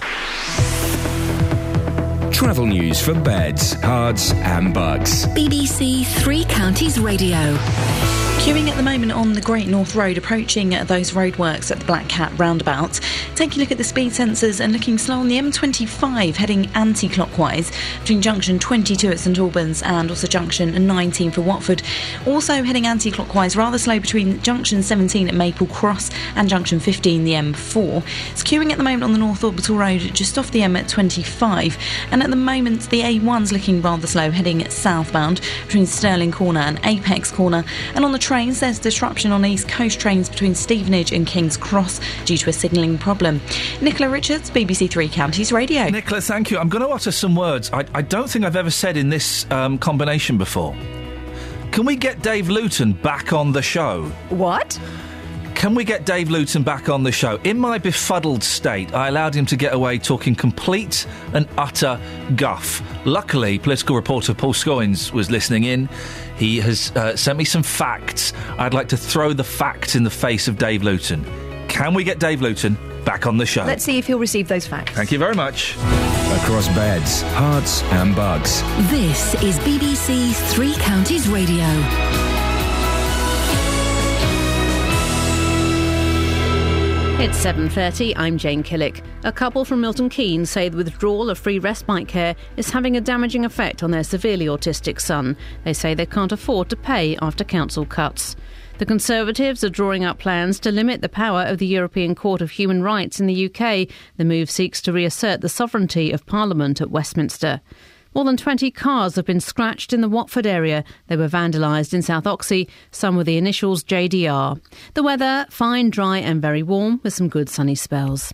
On to sport and in cricket. The second test between England and India begins at Lords this morning, but the build up continues to be dominated by the alleged incident between James Anderson and Ravindra Jadeja at Trent Bridge last week. Jadeja has now been officially charged by the International Cricket Council and could face a potential one test ban, while Anderson could be suspended for four tests if found guilty of allegedly abusing and pushing the all rounder.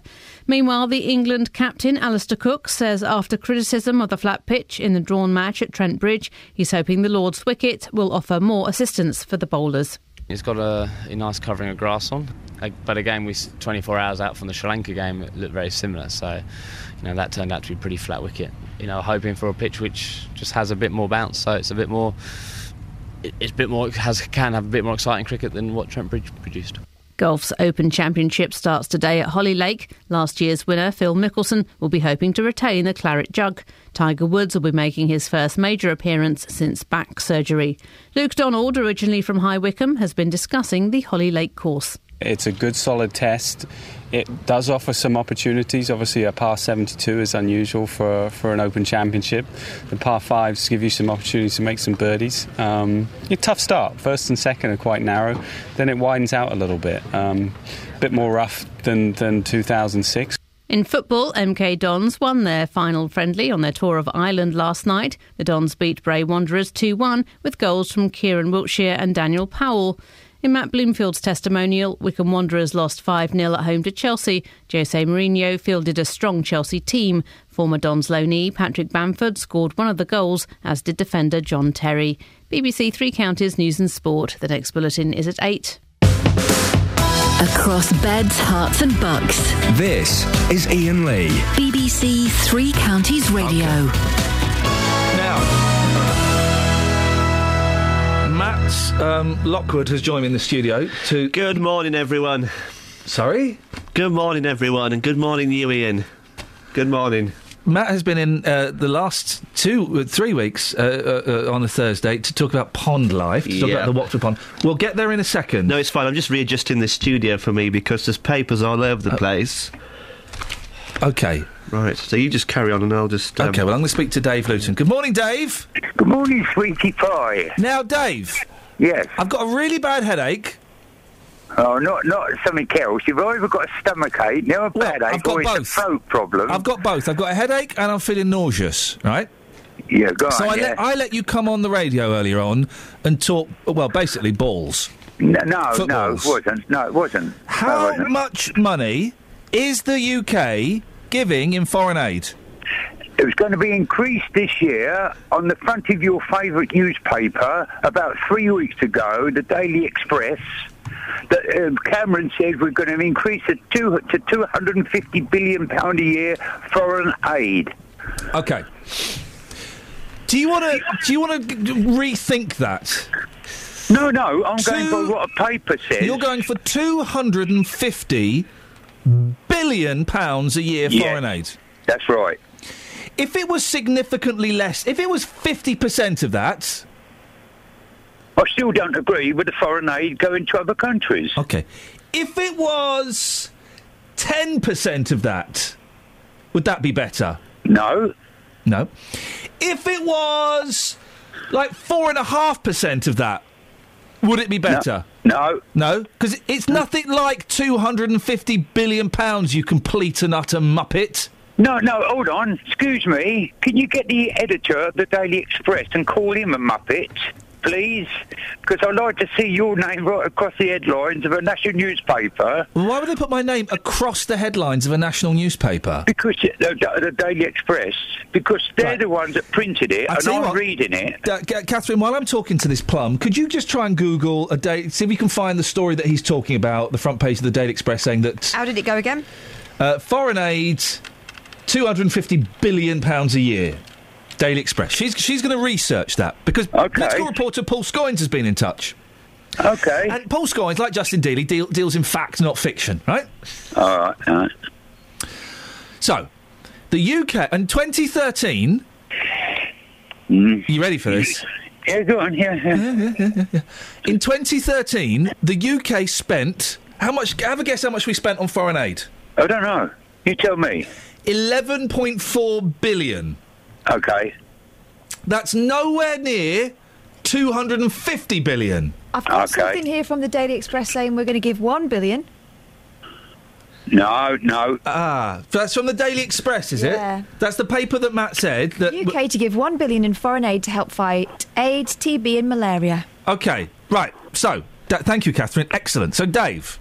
Yes. We've gone down from 250 billion to Yeah. 11 billion. Okay. Yeah, and it's it's fighting. What was it fighting again, Catherine? TB, malaria, and AIDS. Wow. So it's saving. Uh, it's saving lives. Hold on. Saving want to lives. Save, we, we want to save lives in this country. And we are. Sa- we are. children- We are No. saving lives in this country. No, you're not. Yes, we are. Are, they- are they? What do you think hospitals do every Oh, dear, dear, dear. single day? There's kids starving in this country. Kids in this country have never had a holiday. Kids Oh in this well, country. no, no, no, no, no. I didn't have a holiday until I was seven. I'm not buying that. If you can't afford a holiday, tough. Well, that's exactly the same as going abroad. It's not the same. Giving foreign aid to fight AIDS is not the same as some kid that can't afford a holiday. It's completely different. It's not all this aid is going to other countries to fight malaria or HIV. Give aid to families who can't afford a holiday. Tough. Well, it's the fact that some kids in this country are starving. Is that tough? Well, they're not starving to death. They're not starving to death. The, uh, Paul continues. The UK spent 11.4 billion pounds on aid in 2013. It's about 180 pounds per person, um, and that 11.4 billion pounds is guess what percentage of our GNI? Guess what percentage that is? Uh, go on, tell me. Have a guess.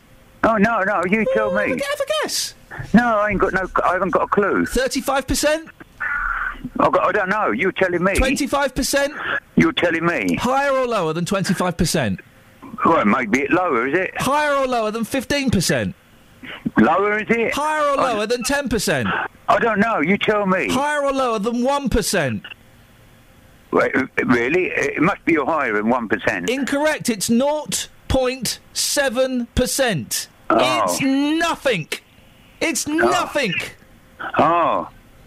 Now, Dave. Oh, yes. Would you like to apologise to No. myself, to the listener, No. to Matt Lockwood, for spreading mistruth? I'm not going to say lies. Spreading mistruths. Well, I'll try and look at. I'll, I'll tell you what. I did save that piece of paper, and I'm going to try and look it up, and I'll produce it to you. Find that bit of paper. I will do. While you're on the line, Dave. Yes. Could you do me a favour? What's that? F- repeat the words I'm about to say. This is the podcast. Welcome. This is the podcast. Welcome. Not Prodcard, podcast. Podcast. Welcome. This is the podcast. Welcome. This is the podcast. Welcome. Here's this bit. Here's this bit. This happened. This happened. And Dave from Luton made himself sound like a muppet. No. Say No. it. Say it. No, Say no, it. No. Say it. No. Say it. No. Say it. No. Say it. No. Say it. Say it. No. Say it. No, I'm not Say a it. Say no. it. Say it.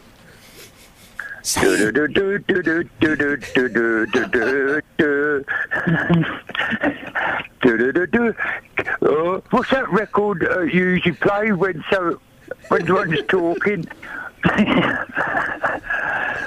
don't no, say no. it, Dave. Don't say no. it. Don't you keep out of this, Lockwood. say it. Who, who's that there? Oh, go away. Right, now, the, the other voice you heard there is Matt Lockwood, who's been coming in week after week after week after week after week to tell us what to whinge about Watford's uh, new pond. Yeah, just read the script, play the audio. Someone's got a cob on. All right, I'll read the script. For the last four weeks, our reporter, that word should be dropped, Matt Lockwood, has been banging on about the state of Watford's new pond. Put simply, he doesn't like it, do you? No, I don't like it, no. To settle this, you're not as gobby as you were the last few weeks. To settle this once and for all, I decided to meet Matt by Watford Pond. This is what happened. Hello, Ian Lee. Matt Lockwood, I'm slightly disgruntled that I've been forced out of the studio to come and meet you in Watford. Not because I'm in Watford, I like Watford, but to come and look at the, the, the pond that you've been banging on about for the last few weeks. It's horrible, isn't it? No, it's not. Tell me what bits you don't like You've seen it. this pond now. Several weeks after its opening, the councillor took on board my criticism of the water that turned green. He sorted out the filtration system, the standing there in the corner. So that's been sorted. The fountains have Right, been okay, switched so, on. so the first thing was you didn't like the colour of the water. Yeah. It's a little bit green, that looks alright. It's a It pond, looks very green there to start off with. fountains are fantastic. My kids love a fountain. Beautiful. I see they've got ducks. These ducks have been brought here today, I'm sure they have. Come in, come in, councillors. We've got councillors with us. Right, No, so no, sorry, we're not councillors. Oh. I'm Alan Goff from Watford Borough Council. Lovely. uh, have these ducks been brought in today for my benefit? No, the ducks are natural wild creatures. They've chosen to come here. You can't bring ducks in. If you brought a duck in and didn't want to be here, it'll go. They can fly those things. Well, I've been down here, you know, last week, the week before. I didn't see the ducks. The, the ducks have clearly decided this is a great place to set up home. We're really pleased to have the ducks here. Okay, I like it. I think it looks great. I think it's a nice area. I can imagine myself coming and having a cup of coffee, a sandwich, meeting some friends for lunch. The heron does look a little bit tired. It could do with a little bit more plumage on its tail feathers, couldn't it? It's a little bit barren. The heron's our first piece of uh, art installation. We're looking to refresh it every few months, working with West Herts College and the students there. It should be going in September, and uh, perhaps it's suffering, unfortunately, from people uh, doing what they shouldn't do. Riding the heron. Correct. What are you hoping to get? What, what are you hoping to get in September? Then do you know yet? It's, it will be a surprise every few months, and we look to unveil it and make a thing of it. Matt, how can you be critical of a fountain that's going to have rotating art every few months? Something different comes in. I think that's wonderful. Why does a pond need rotating art? It doesn't need it, it's an enhancement. It's a fantastic opportunity for local artists to display their work, and it's great for the people of Watford to see something new and different every few months. How much did this cost? Uh, the heron was a gift from Veolia, who are our contractors who do the street cleansing, the parks maintenance. Your maintenance. contractors, so you've got your private private people involved in this. A free heron, Matt. There is literally nothing you can complain about there. There is no actual heron in the pond, is there? There used to be. Uh, the heron used to, Hannibal the heron, as he's locally known, used to visit the pond, and we envisage Ha- Hannibal coming back. Where is Hannibal now? Well, he's a wild creature. He's obviously chosen somewhere else to go. Let's go and speak to some punters. Yep, let's go Uh, and and speak. let's let's just prove you wrong once and No, for all. they will back me up straight away. I love it. Quite often, that people who are negative get heard more than people who are positive because the rest of us can't be bothered to turn out. I'm, I'm hearing an accent. Uh, is this the kind of pond that you get in Italy, where you're from? Uh, not it from Italy, I'm from Australia. Oh, I'm, so, I'm sorry, I, miss, I misheard the. Would this kind of thing go down well in Australia? Anywhere with water would go down well because it helps cool the place down. It gets a bit warm. What's an Aussie doing in Watford?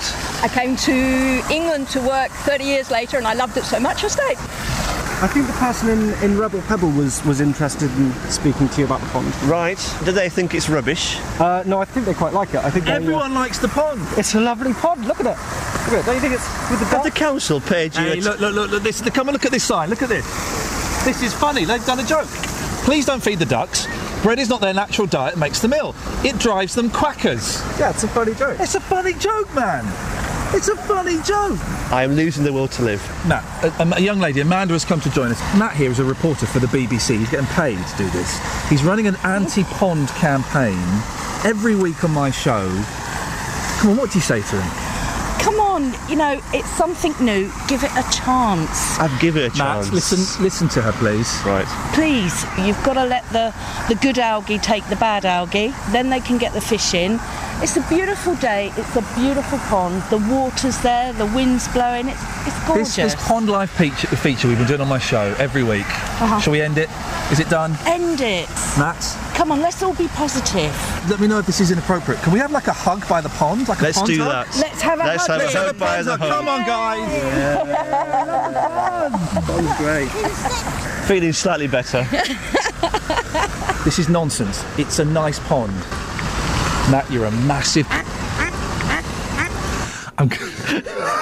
I forgot I did. I'm, well, well done, Matt. Oh dear. It is a it is a fantastic pond. I cannot believe you have w- waged this one man campaign of hatred against what is is a great improvement to that end of the high street. Look, to be fair, you and Justin came down to the pond Yeah. several weeks after its opening, after I identified these problems g- that got sorted out. It's looking a bit better. No dog, no dog owner let their dog urinate next to me. Well, you know, that was me. That was my experience. Okay. Um, What's your next made up campaign?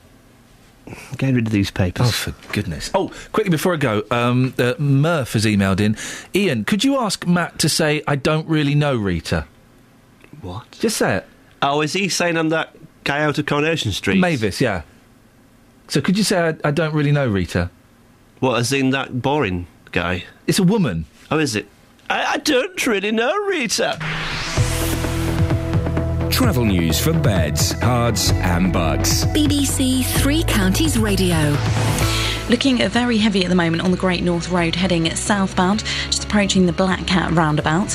In Luton, very heavy moving at the moment on Airport Way, just at junction 10A for the Kidneywood roundabout.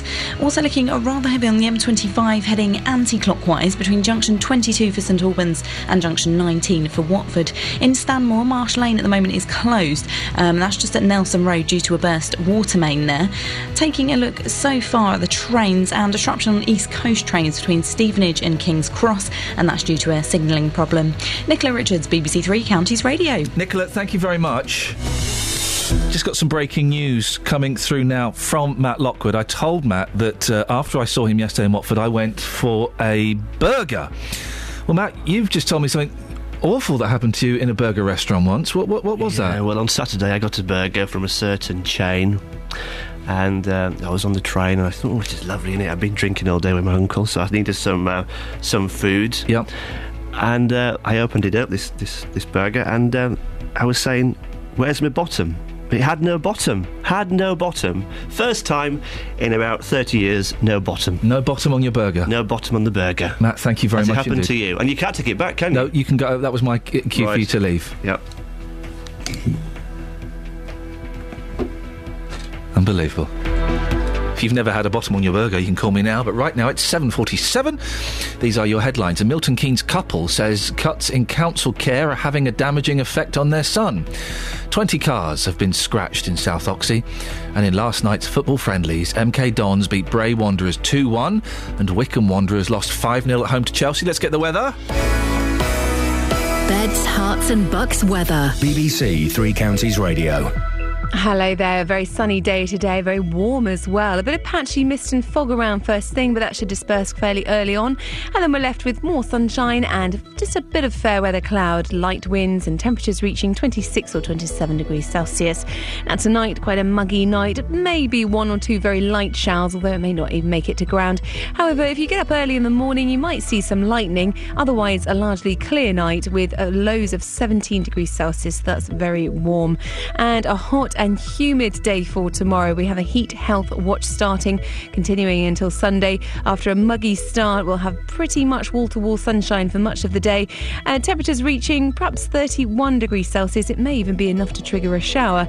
And, the, yeah, and there is a yellow early warning in place for rain for Saturday. That's because of these homegrown thunderstorms we're expecting. Uh, probably some lightning and thunder, and maybe even some hail as well. That does calm down later on in the day, though, but Sunday will probably probably still have some thundery showers around, but becoming drier and less humid from Monday onwards. That's your latest forecast.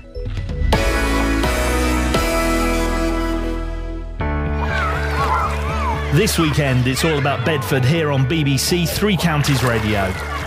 The River Festival is 36 years old. And this weekend, we'll bring it all to you. Tomorrow, I'm live from the town to give you all the build up and let you know everything that's coming up this weekend. Then on Saturday, I'll bring you three hours from the heart of the festival as it all gets underway. And on Sunday, Sophie Solaria and me, Gareth Lloyd, Live from the riverbank with all the action from Bedford's premier water event. The Bedford River Festival weekend starts with me, Roberta Peroni, tomorrow from 3 on BBC Three Counties Radio. Why wasn't I asked to be part of Bedford's premier water? I think I'm covering uh, Bedford's tertiary water event. Mhm. Does tertiary mean third? Yes, that's the Great Puddle Parade. Yeah, I'm not. I'm not allowed to do the deuxième. Yes, I'm allowed to do the tertiary. troisième.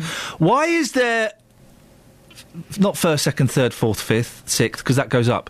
Why is there primary, secondary, tertiary, quaternary, quintiary? Quintiary, of course, was a pathologist. Yes, he was very good as well. Why, why is that? He was a very good pathologist, although he's always copping off with young women on a boat. Yes. Um, so why is there not a fourth one? Don't know. In that, uh, so we've got some texts. Yes, we have. Do you want to read them? Go on. Go on then. Get Really? Get- Uh, this is from Chris in Milton Keynes. Is Dave Luton the only man in the world who believes the Express? Anyway, it's absolutely right to give foreign aid to third world countries to save people's lives. We are stinking rich. We're something like the sixth or seventh richest country in the world. How that wealth is distributed is another matter entirely and something this government has a lot to answer for, says Chris in Milton Keynes. Stuart uh, has, has got a comment on that on Twitter. Iain Lee clearly doesn't understand the meaning of suffering. Too many people suffer in this country by wasting money on foreign aid. Well, is it a waste? That's interesting. I tell you what, what how I, I do know the meaning of suffering, Stuart, and it's reading uh, grammatically incorrect and misspelt tweets. Two in that instance should have two O's. Oh dear. And also, um, well, uh, it says James, but I think it might be Colombo actually that sent this text in, talking about the scratched cars in South Oxhey. Yeah. JDR, Justin Dealey reporter, suggests James. Yeah, yeah, it's I, I, it's distinctly possible. I, I think we just need to go a little bit light on Justin. I mean, he's, he's, he's reliving a horrible period in his life by um, telling us about graffiti and things. So uh, Hey, I saw something people might want to talk about. Do you want to know what it is? let me think for a second. Something that people might want to talk about. Kath saw it. Mm. Do I want to know what it is? Let me ask. Um, hang on, sorry. Let me just ask Siri. Let's see if I can get Siri to work. Do I want to know what Kath saw that people might want to talk about? Who would you like to ring? Hang on. Uh, um. No. Kath saw something that people might like to talk about. Do I want to know what it is? Okay. Hang- Sorry, hang on. hang on, let me just- Didn't sound too sure. No. Do I want? Well, My web search turned this up. no, no, hang on, hang on. Do I want to know what Kath saw?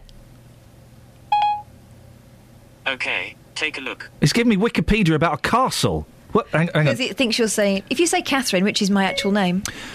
Who is Catherine Boyle? Oh. It's looking. I think you might have. I think you might have um, upset Siri. Bear with us. Is he being serious? There is a Texan beauty queen called Catherine Boyle. I'm really sorry about this, but I can't take any requests at the moment. Please try again in a bit. Oh, shall I try on my phone? Maybe Yeah, it's just ask- in a mood with you. Hey! Hang on a second. We can't. N- Does Iain want to see what Kath saw?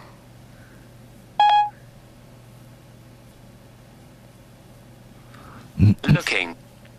Here's what I found on the web. Oh, he thinks I said, does Iain want to see Hang on a a minute. castle? Hang on a minute. Because my name's not Kath. Who is Catherine Boyle? Stop it. Does Ian like information for Catherine Catherine? Boyle.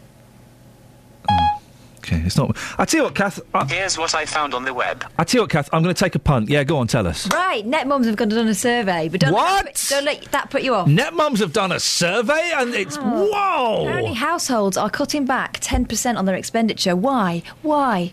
To buy presents for teachers at the end Oh, of term. jeez. 17 out of 20 pupils give end of year gifts to teachers, an average cost of £10. And apparently, competition between families has led to staff at some schools being sent gifts including spa weekends and designer handbags.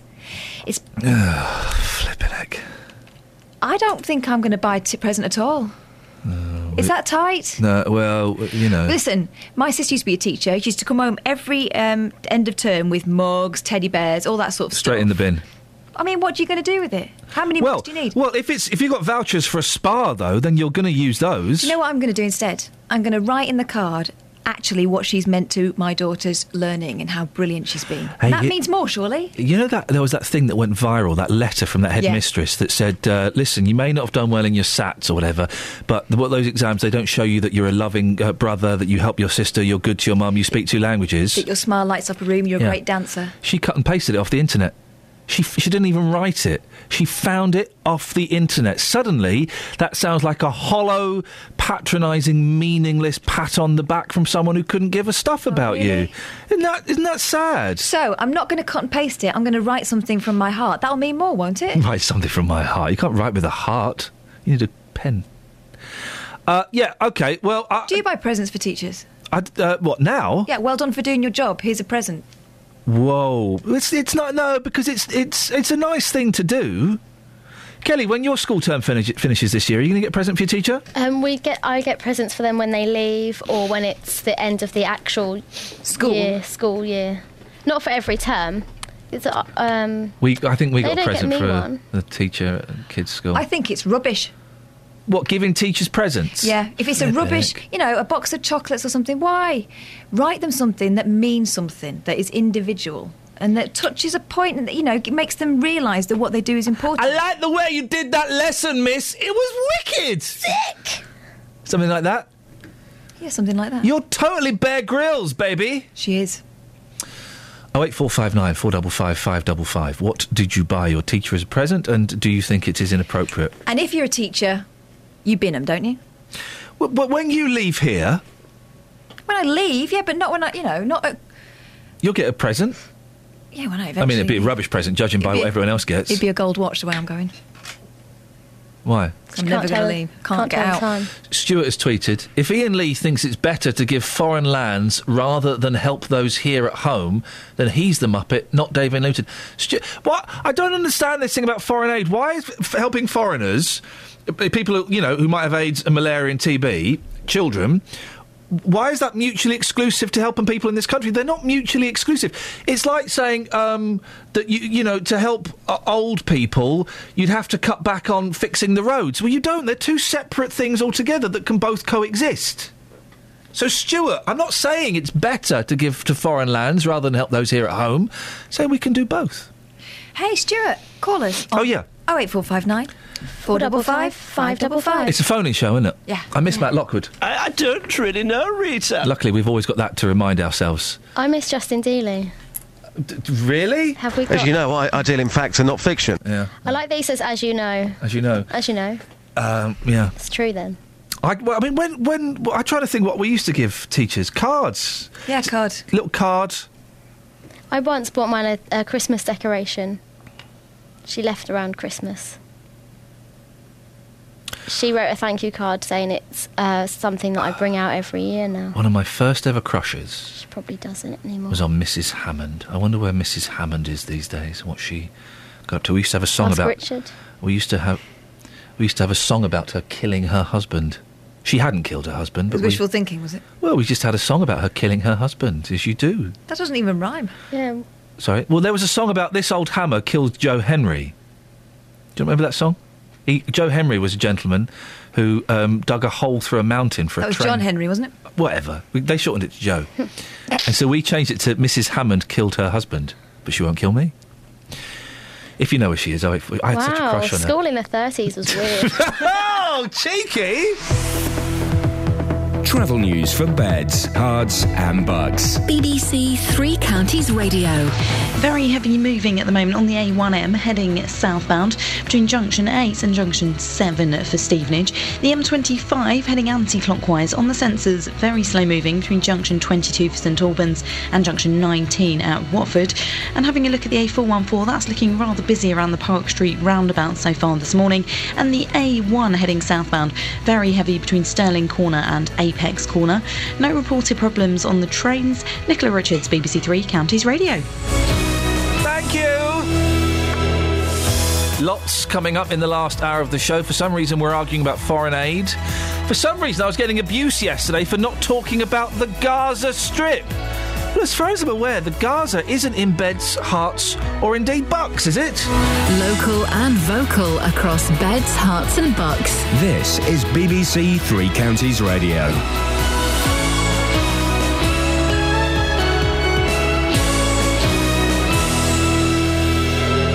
It's 8 o'clock. I'm Jane Killick. The headlines A family in Milton Keynes say they don't know how they'll cope without free respite care.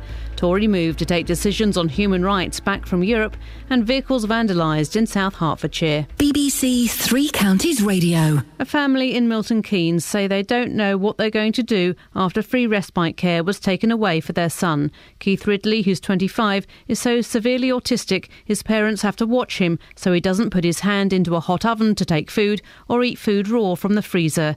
Dad Paul from Wolverton has had to give up work to look after him and says the one day a week and the one weekend a month rest they have is invaluable. We need it. Um, without respite, I don't know what will happen to this family at all. Um, how long we can go for is another matter because we can't send him in because we don't know how much we're going to be charged, and that is the worrying thing. The Conservatives are drawing up plans for a new human a new law to limit the power of the European Court of Human Rights in the UK. Here's our political editor Nick Robinson. Parliament, not foreign judges, should decide what is and what is not a breach of human rights. That, at least, is what many Conservatives have argued for years in the face of court judgments from Strasbourg, ordering ministers to give prisoners the right to vote or preventing the government from deporting foreign criminals. The Prime Minister is planning to unveil an election promise of a new law which would assert that Parliament and not the European Court of Human Rights has supremacy on these issues. The Liberal Democrats are calling for an immediate overhaul of the coalition's housing benefit reform, known to critics as the bedroom tax. Writing in the Daily Mirror, the Chief Secretary to the Treasury, Danny Alexander, says the policy isn't working, but the Conservatives argue that cutting the welfare bill is essential. The Palestinian group Hamas and Israel have both agreed to respect a five hour ceasefire in Gaza, which is due to start now after nine days of fighting. The Israeli military said the truce would allow residents in Gaza to stock up on supplies. A Hamas spokesman confirmed that his group would also stop rocket attacks in that time. Police are appealing for information about a number of vehicles that were vandalised in the Watford area. Over the last two weeks, more than 20 cars have been scratched in South Oxhey, some with the initials JDR. Penny Batterson is a resident of Blairhead Drive, where several cars have been damaged. It all happened one night. Yeah, one Sunday night. All happened. And we woke up in the morning and all our cars were done. Been here 20 years, never had it. Never had it. No. A duck has been taken to a wildlife sanctuary after being caught on fishing hooks at Apsley Lock in Hemel Hempstead. The bird was found with hooks through her beak and wing. The RSPCA says the duck would have starved to death if it hadn't been rescued, and it's asking anglers to be more careful about taking their fishing tackle home. In last night's football, MK Dons beat Bray Wanderers 2 1, and in Matt Bloomfield's testimonial, Wycombe Wanderers lost 5 0 at home to Chelsea. The weather, a fine and settled day with light winds and some good sunny spells with a high of 26 Celsius. And get the latest news and sport online at bbc.co.uk slash three counties. BBC Three Counties Radio's big tour of beds, Herts, and bucks. There's so much going on here. So much. And all this week, we're featuring some of our North Bedfordshire villages. Living rural, you have rural uh, atmosphere. It's all about where you live. Everything you, you want or your kids want, it's, you don't have to go far, you don't have to be driving miles, you can just stick to the village. The big tour of beds, Herts, and bucks. BBC Three Counties Radio.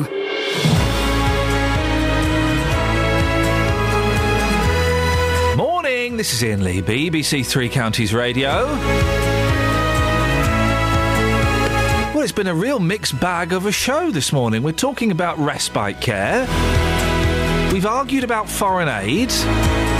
I've pointed out I was getting abuse on Twitter yesterday because we're not talking about Gaza. I don't. I, I I will need to check the maps, but I don't think Gaza is in beds, Herts, or indeed bucks. So I mean, that's.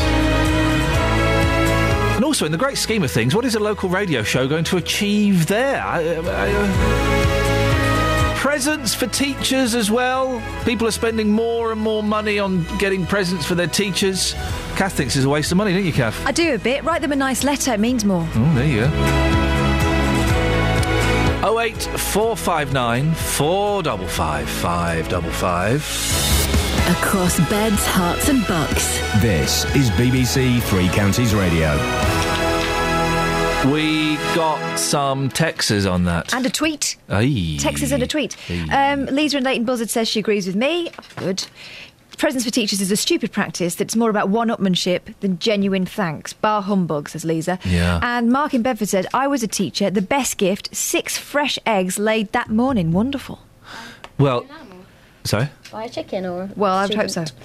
I would hope so. And I uh, wonder what crocodile eggs taste like. I bet they're delicious. Chicken. Oh, I bet they're tangy. Crocodile smell. Yeah, well, you're not going to eat. You're Yeah, not, but you know, like goat's cheese tastes a bit like how goats smell. yeah. Well, I reckon it's the same thing. Okay. Um, we've also had a tweet from Leslie who Yeah. says, We always make edible gifts. Oh no. This No. year it's No. personalised biscuits. If you're a teacher, really, would you eat those? I've told, I've been told that another mum has bought a Pandora bracelet. I don't know what that means. Really expensive. Here's here's the rules about food: never eat food that children have made, uh, and uh, never eat food given to you as a present. Those those are the basics. My mum friends, if they ever give me biscuits that they've made with the children, they always set one aside and say, I haven't touched that one. Right. Okay. Yeah. Because it's it's full of bogies and spit and And what's it? what's it I and wouldn't accept any food No. from a child. They, the kids smell like quavers and Yeah. Sudocrem. Yeah, they do. They, there will be Sudocrem in that, that pizza that they've made. Not made the pizza. They just got some pizza base and put vegetables on the top. I can do that. After rolling the vegetables around in their hands and on the floor for a bit. I've, I, I, you know, I do wonder why we have children sometimes. Particularly, uh, I would never eat food made by a child. That's the advice from uh, BBC Three Counties Radio. Oh eight four five nine four double five five double five. Now, this morning, we've been talking about a couple from Wolverton who have been forced to give up their respite after Milton Keynes Council introduced charges for adults using the service. Well, uh, their son is 25 years old. Meanwhile, the Education Committee will call for a change in the policy, which currently forces kids in care to leave before they turn 21. But if councils can't afford respite care for disabled 20 somethings, how can they afford to keep others longer term? With us now to discuss this further is uh, MP Graham Stuart, Conservative Chair of the Education Committee. Morning, Graham. Where's the money going to come from? Well, it's got to come out of prioritising uh, the needs of extremely vulnerable young people, and we know that uh, you know the correlation between councils having more money and the quality of their services isn't isn't all that strong. And the truth is, with the right focus, early intervention, and uh, giving a uh, top priority to looking after people whose families have uh, broken down and who find themselves in the care system is the right thing to do. And economically, it's sensible as well because we know that the long term prospects for people who aren't supported properly when they're in care uh, are not good. And we want to stop young people ending up being miserable now, and we want to stop them uh, ending up in crime, prostitution, drug and alcohol abuse when they're older. But this is this is is going to cost money, and we're hearing about cuts all over the place at the moment. So, so we, I'm just wondering where you're going to find this extra cash. Uh, well, it's got to be found from within the budgets, and it's got to be done within the uh, fiscal discipline which is necessary. Uh, with when you've had a you know Gordon Brown's left behind 150 billion pound a year Well, overspend, Graham. which, as you know, it's so uh, we're we're still Graham. overspending by 100 billion a year. You- but if you're saying to me that we Graham, should prioritise that over looking Graham, after kids for the long term, I'm not I'd saying say that no. in the slightest, I mean, but, but with the greatest respect, you, you, the, the coalition have been in power for five years. At what point do we stop blaming the previous government and start What, taking for- responsibility? for the vast structural debt that was left behind, the utter, the largest recession that the country's known um, for a century. Uh, I think we sadly, So the, you debt, the debts created by Gordon Brown's profligacy are going to be with our grandchildren in. I don't But Graham, think, but but I think the when does- BBC no, typically does not does the- communicate just how dreadful is the scale of that. Graham, but I'm not here to talk the- about that today. Well, no, but you are, and If I'm you- going to respond to that. When does the coalition stop blaming the previous government and start accepting responsibility? It does accept responsibility. Then, then why, it's- why it's mention what happened four or five years ago? Why, why not say this is what we're doing now and this is why we're doing it? Well, well, the reason we're doing it, the whole context, Iain, which doesn't get over on the BBC half the way it should Second dig at the BBC. they- I don't quite understand why, Graham, but Well, carry on. Because I watch it and I listen, and you would think it, we look at it as if there's there's no big structural issue here. This country now, under this coalition, is spending more than hundred billion pounds a year more than it has coming in as a government. It is piling up debt, which is interest payments will take away from our ability to do things like looking after young people in care, which is what I wanted to talk to you about today, and where we're saying that young people are being put in bed and breakfast when they're 16 and 17 years old. Okay, so you're going to find this money. You're, you're going to find this money. Uh, what what other services are going to be cut to fu- to find this money? Because you can't just magic money out of out of nowhere, can you? Could I talk to you about the report we've made today? We know Oh, you that in answer fact the question where and then go into the report, Graham. Where are you? You're, you're going to find this money, um, and I was just wondering what services will be cut to to find this extra money to pay for this. Uh, I don't know, Iain. I'm making recommendations about priorities within the department, which is a 58 billion pound a year. So councils will need to deal with it. Councils will need to find well, the money. It is their responsibility to do this. Though the government, when you know recommendations that have previously been made, such as this government brought in an extension of the right to stay in foster care to 21, uh, the government found 40 million pounds to support the introduction of that budget. So uh, when so where are councils going to find the money? Because do, on this show every day we hear about um, uh, that funding being cut for respite care. We're talking about this morning funding being kept for, uh, cut for old people. So, so w- how much is it going to cost councils, and where do, where do they get the money from?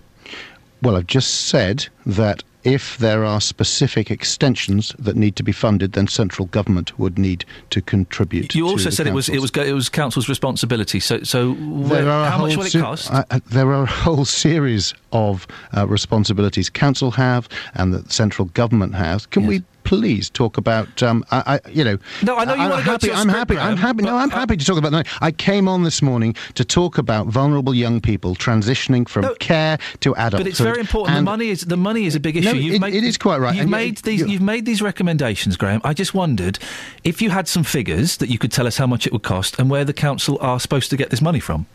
Uh, I don't have figures, um, so I can't answer your question So you've made these recommendations, but you don't know how much it's going to cost. Uh, correct. That sounds like the kind of thing that got us into trouble five years ago.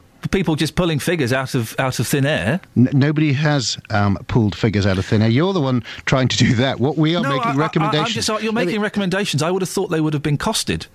uh, the Education Select Committee does not have the ability to cost okay. um, uh, programs which haven't been decided on in detail. When we recommend that the government should consult on it, that's precisely the work that needs to be done. They need to find out the different impacts in different areas, and they need to make sure that they prioritise the needs of some of the most vulnerable young people in our society. So and what are you regardless of the regardless of the economic backdrop. So what are you recommending? Regardless of the economic backdrop, we need to ban the use of bed and breakfasts for 16 and 17 year olds. We need to make sure that uh, young people who are in residential care homes, who may have had have gained stability for the first time in their lives, are not forced out of the door just because they turn 18. And there are serious cost implications of extending uh, that forward to 21, which is what we recommend, and that needs to be looked at, uh, considered, and we think the cash found because if you don't look after these young people who've had fractured childhoods, who are extremely vulnerable, and you don't look after them now, um, then you are going to find that the long term cost, not only to them but to wider society, is far greater than an investment in providing them with support, stability, and security uh, in their uh, you know, in, in in their teens, and that's what we want to see. Um, the nature of the uh, recommendations we make is that we are uh, we are unable to cost them. What we ask the government to do is to cost it, uh, talk to councils, and make sure we do prioritise these people. The danger is that in broader political terms, that these uh, relatively small numbers but significant numbers of young people who are very vulnerable are swept away in big arguments about uh, fiscal discipline and the like. And this morning, what I want to do is prioritise their needs, make the case for them, and yes, it's tough in this uh, I- I- dealing with this ferocious. And then when they're deficit. 21, they're on their own. Well, what we have uh, uh, said that is care support services should be extended without question uh, for all of them to the age of 25. We, you know, every, Again, we it's know more money. I know you don't want to talk about the fiscals, and we won't because obviously you, you have an issue discussing that. But but it's it's all well and good. I, I didn't want to have the all- entire interview Well, dominated by been. that. It hasn't been, and it wasn't going to be. Good. But, but, but, but, but y- y- you can't just make these wide sweeping. We're going to keep, keep the benefits going to. The, we're going to support them. We're going to. Uh, uh, and not realise that the money has to be found from somewhere. Absolutely right. And uh, and you seem not to have considered that. Of course, we've considered it, but it, we're making we're making the case for the priority to be given to this. There, uh, you know, the the government, I say, the Department for Education has a 58 billion pound a year budget.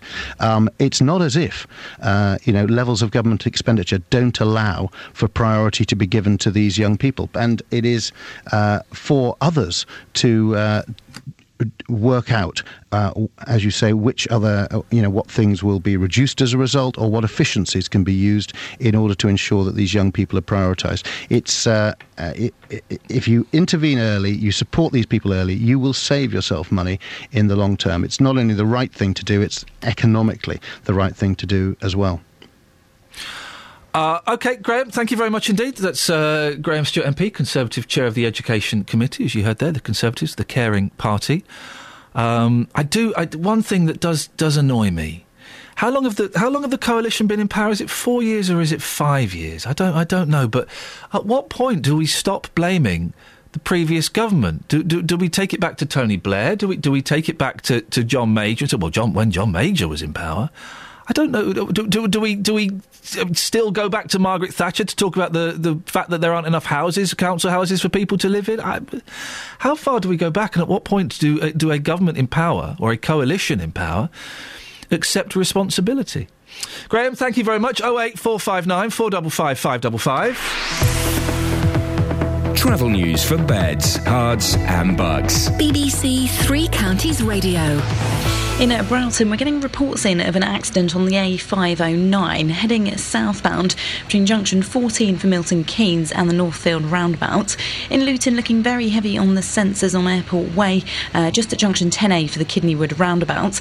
The A1M's looking rather slow moving between junction 8 and junction 7 for Stevenage, and slow moving on the A414 just around the Park Street roundabout. The M25 heading anti clockwise, showing on the sensors to be quite slow moving between junction 22 for St Albans and junction 19 at Watford. No reported problems or delays on the trains. Nicola Richards, BBC Three Counties Radio. Thank you, Nicola. 8.16. We've got some interesting um, tweets and um, comments about presents for teachers. We'll get there in a second. It's 8.16. It's BBC Three Counties Radio. These are your headlines. A family in Milton Keynes says they don't know how they'll cope after council cuts mean they're being charged for respite care. The Conservatives are drawing up plans to take some powers away from the European Court of Human Rights. And vandals have scratched more than 20 cars in South Oxhey in Hertfordshire. BBC Three Counties Radio.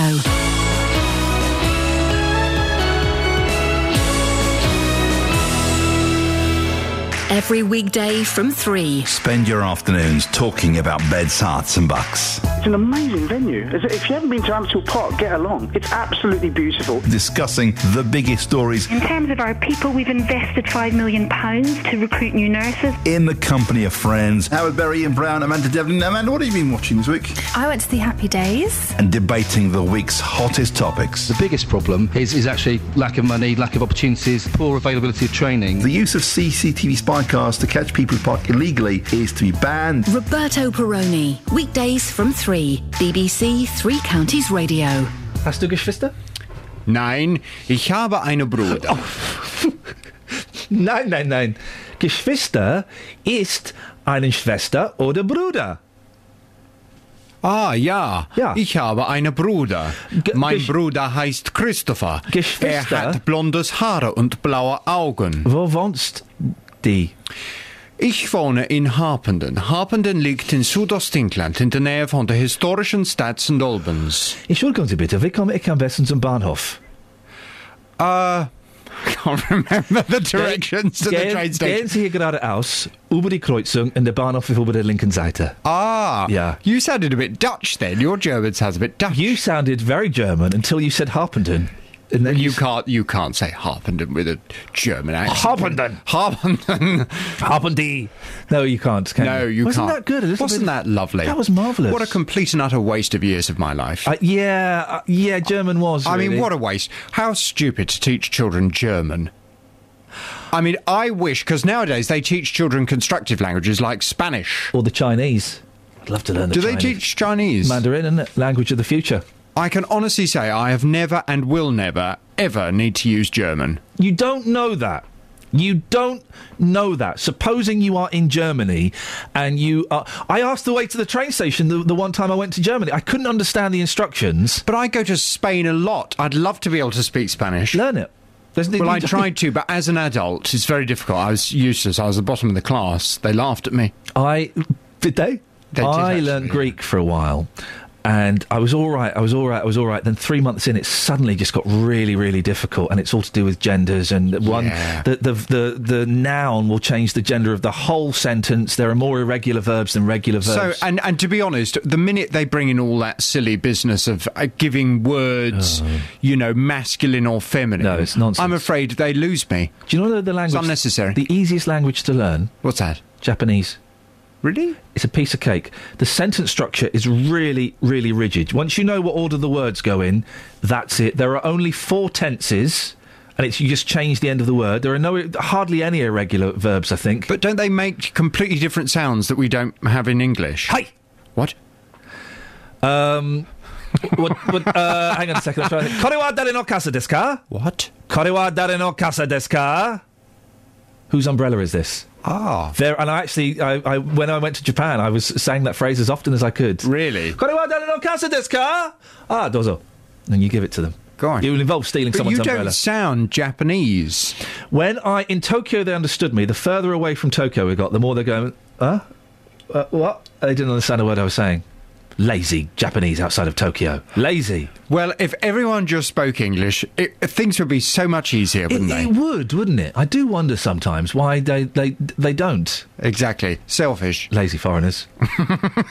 Call me now. Oh eight four five nine four double five five double five. Who are the lazy? What's the laziest uh, nationality in the world? I think it might be British people. I think it might be. I think it might be. What's on your show today? Coming Will up you on- continuing this casual racism. Uh, no, Good. no, we're moving well away from casual racism at nine. Coming up on the big phone in this morning from nine, I'm asking, would it be fair to put a limit on child benefit? Oh. A well-known think tank, the Policy Exchange, says the government should limit child benefit to four children and pay less and less for each child after the first child is born. Why? Well, they think couples need to think a lot more about the financial impact of starting a family before they have unprotected sex. Hmm. And they argue that these changes could save the government up to £1 billion a year in welfare spending. Currently, couples receive £20 for their first child and £13.55 pence for each child after that. Well, from nine this morning, I want your views on this. Would it be fair to put a limit on child benefit? Do you think the current system we have is ridiculous? I mean, you presumably get child benefit, you don't need it. Don't need it. No, we wouldn't miss it if it was uh, if it was cancelled for us. I think it should be means tested. Definitely. Yeah. Really? Yeah, but, yeah, but yeah. means testing's expensive. Oh, is it really? It's expensive. You've got to have people sitting in offices making judgments. Yeah. Whereas if you were to just put a, a limit in, say your first one child, you get child benefit for, and then any more that you want to have, that you're on your own, or perhaps even two children. Here's the thing, guys. Right? Let's let's let's get it out on the table. If you can't afford to have kids, don't have them. Oh, you only want rich people to have children. No, I don't want. It's not very like you. Poor people can have children as well, although.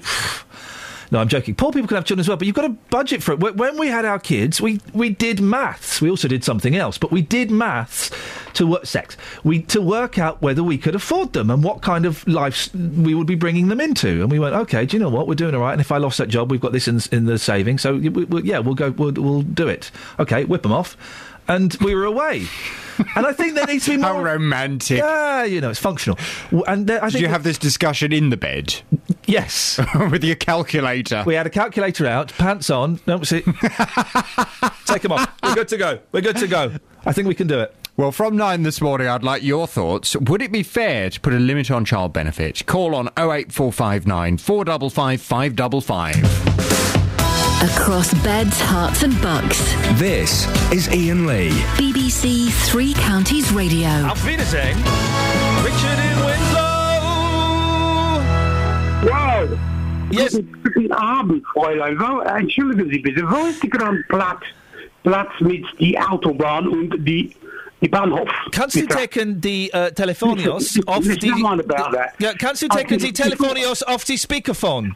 Why? Because it sounds rubbish on speakerphone. All right, all right, all right. Use your hands, you lazy plum. See, I can't hit plumb yourself. Um, now listen, I'd just like to, before I start, I'd just like to say um, to all our Polish listeners, Dzień dobry. Okay, all right. So you sucked up to the Poles. When are you going to suck up to me? Now, listen. The reason, it's up to you. I don't think so. The reason, the reason we have to keep reminding people about the massive hole in the finances created by the so-called Labour Party. Well, they're not so-called like Richard.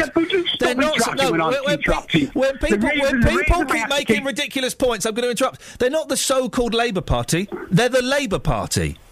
Well, they're not a labouring party anyway. Whatever you want to call them, socialist, Marxist, communist, also. Oh, Flipping it. The reason we have to keep reminding people is because if we vote, if they get voted in again, they'll just do the same old thing that they always do: overspend and put us into hock as they Richard, did in the Richard, seventies. there was a oh, massive financial meltdown all around the world. Yeah, Gordon Brown did some silly things. Why the hell did he sell all that gold to the Chinese? I'll never know. But thank you. But there was a massive financial collapse That- all around the world. That's the, the, not the Labour's fault. Spending That's not Labour's fault. and a massive mismanagement of the immigration policy well, that's no, allowed no. so many people into the country. Now that we can't get an appointment at the doctor's, that you can't get into a school, and so on and so on. And people What's, hang on a minute. Are we talking about? Are we talking about? Are we talking about immigration, or are we talking about financial We're talking about the mistakes of the, Okay. the At la- what last Labour government, How one of which is a massive mismanagement of finances, Richard, how of the world crisis. How long? Of finance. How, how long has the coalition? Can I speak been, without you interrupting for once? how long has the coalition been in power? I'll take that as a no. How long has the What's that got to do with it? How long has the coalition been in power? What's that got to do it? Very, That's four very- and a bit years. So they've had four and a bit, nearly five years. Okay.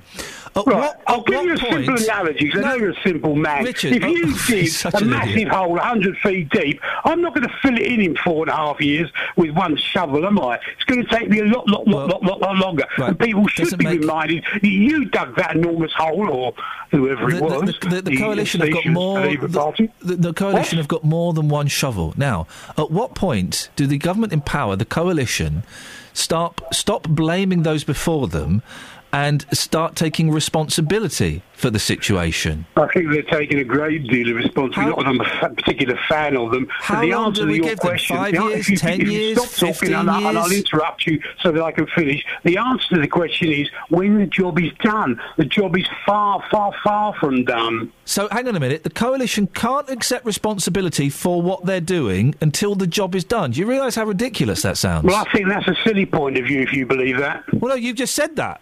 That's no, what I you didn't just say said. it. You said it. You said it, not me. You're trying to put words in my mouth. You just said you when the job is do done. When you're losing an argument. You just said when the job is done, they can accept responsibility. And I just said that back to you. Richard, thank you very much indeed.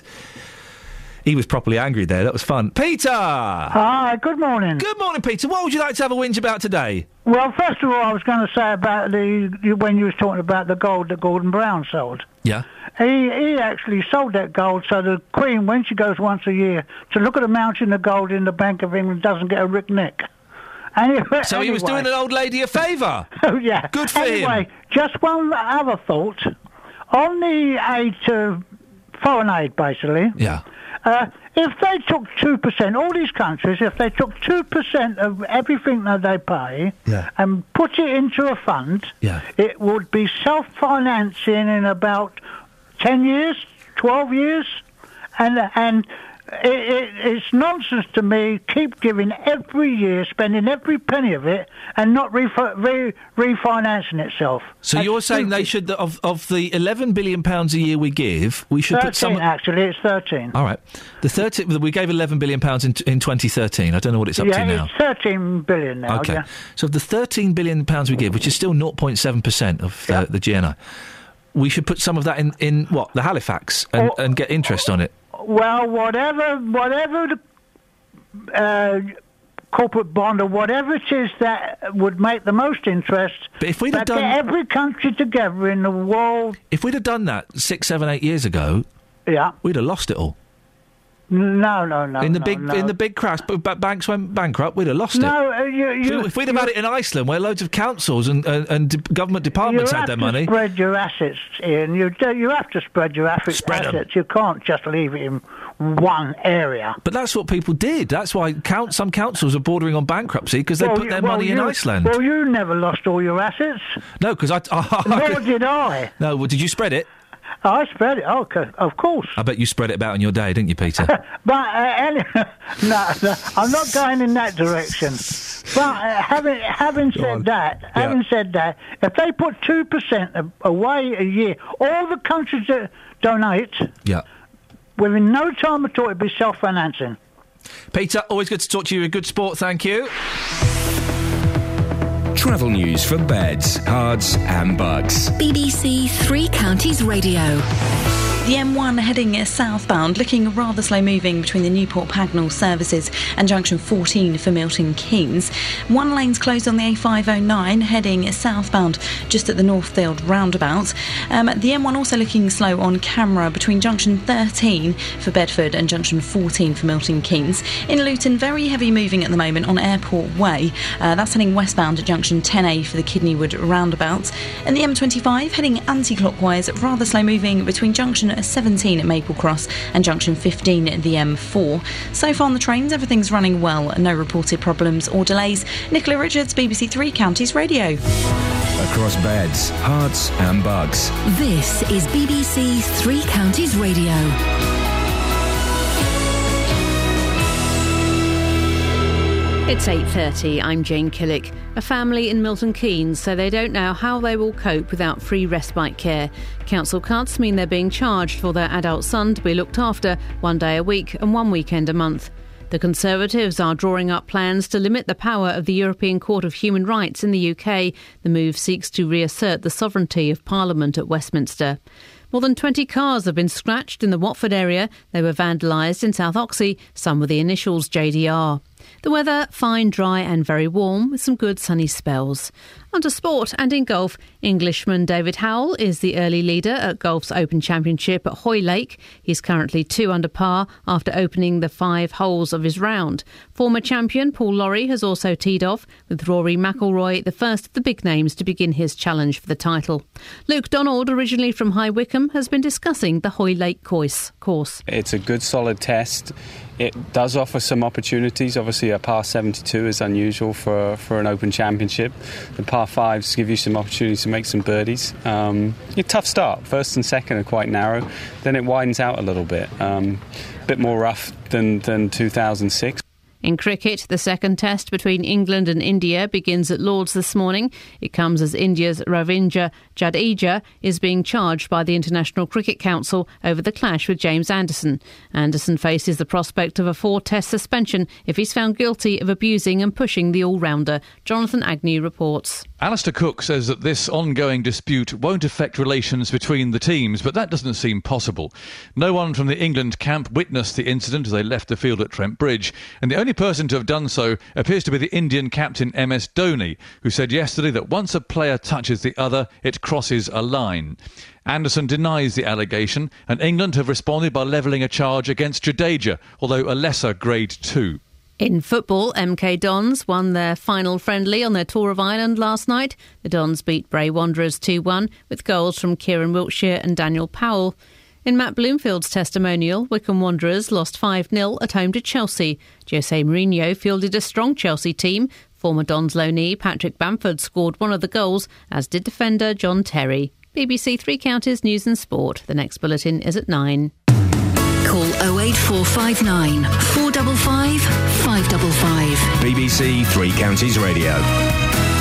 Little bits of uh, satire on Twitter. We're talking for some reason about. Um, sorry, I, I, I would like to get the production team involved with this conversation. They're watching something on YouTube. What on earth? Are you, oh, yeah, busted! Hello. Yeah, busted! Both of you.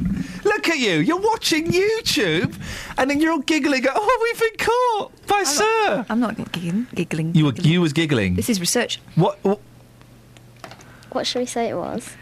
Research. It's okay, and what was it? We were just researching. Yeah, what were you researching? Um, A current trend. What was it you were looking at? I don't want to say too soon. It might make a story. Oh, yeah. We don't want to give it away. We know people are listening. Need Nick stories. Why can't you? Is, is it rude? Is it to do with that photograph you showed me? It's- No, it's not. It's something Okay. completely different from that. Okay, so it's nothing to do with Grindr. Nothing to do with Grindr, and nothing to do with how different you can look in photographs than in real life. It's more like that. They're, they're feeding me a line, just, isn't it? Just? Oh, for Oh, goodness- Yeah, you see, look, you're not focusing, and I've not got my next reporter keyed up. Who's there, bro? It's the second time this morning, boss. Justin, this is this is they're watching. They're, she's got YouTube back on again. I can see it. What is going on? Why you? uh, She's turned it away from me, so I can't see it. Can you stop interrupting us? We're busy. Oh, sorry, girls. Wow. Isn't that amazing? Incredible. Uh, we're asking this morning about teachers, Justin, Hmm. and uh, giving presents and stuff after the, it's kind of become a little bit of, of one upmanship in people buying presents for their teachers. Yeah. Carpet Martin uh, has uh, well, he's made a joke on Twitter. Oh, well done. He says, uh, presents for teachers. What about lessons on how to drive in snow? hey, mums and dads, who's with me? Hashtag topical, hashtag hottest day. Oh, fair play, Martin. It's a good. It's a Yeah. good point, isn't it? Loving his work. It's a good point. Have you been speaking to uh, people about this? Yes, I'm at, actually, as we currently speak, I'm outside the St Margaret of Scotland Catholic Primary School in Luton. It's a mouthful, that one. Um, a moment ago, I spoke to teacher Lynn Hunter. The Prezzies in, they're coming in already. uh, this is what happened. Well, As I entered the classroom, you had a gift in your hand. You don't finish until next week. Presents are coming in already. So that's what you've got here. Um, I've got a Hug Me teddy bear from one of the children in my class and a card which she's written herself. Very sweet, isn't it? Yeah, and I've had some previously in the, at the beginning of the week.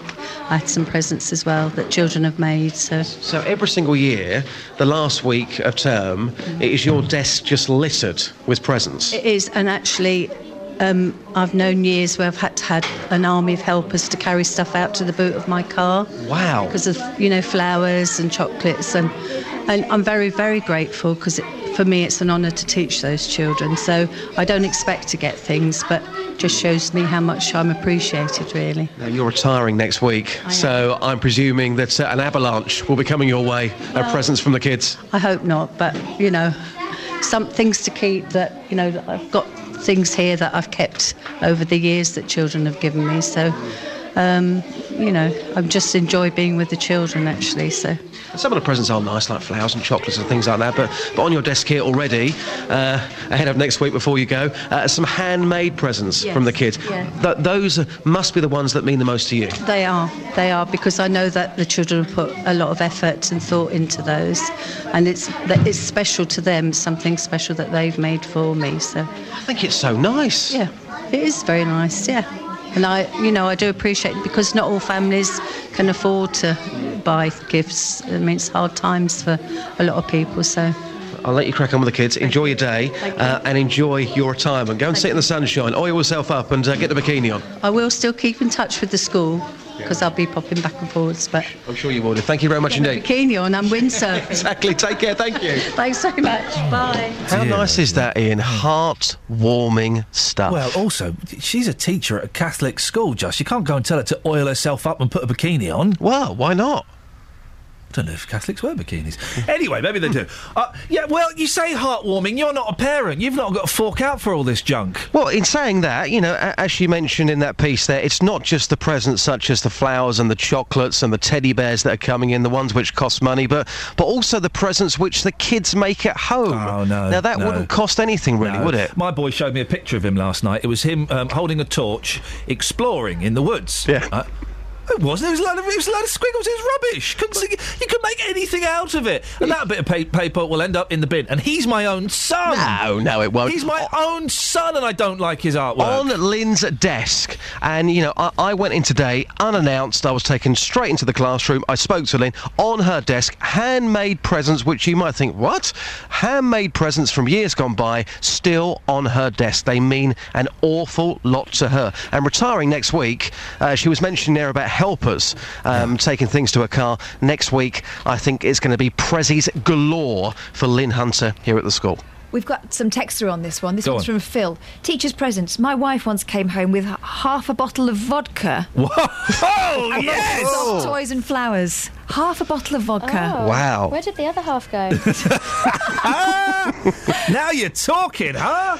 Uh, do you know what? There's there's actually somebody here who works at reception. Now her daughter lives in Belfast, and she takes in a small present to the teachers. But she was saying that that people were taking in things like Molton Brown for the teachers. Now that's expensive stuff. That's about twenty quid for some soap, uh, and that's the type of presents that that teachers are getting. No. Not here, but where her daughter goes to that school. It's like a competition with the parents. Stop this madness now. Leslie um, sent us a tweet earlier talking about Pandora bracelets. Now, they're not cheap either. Mm, very expensive. This is crazy. Why not just a heartfelt letter? Justin? Letter and a present, I think. Nah. Yeah.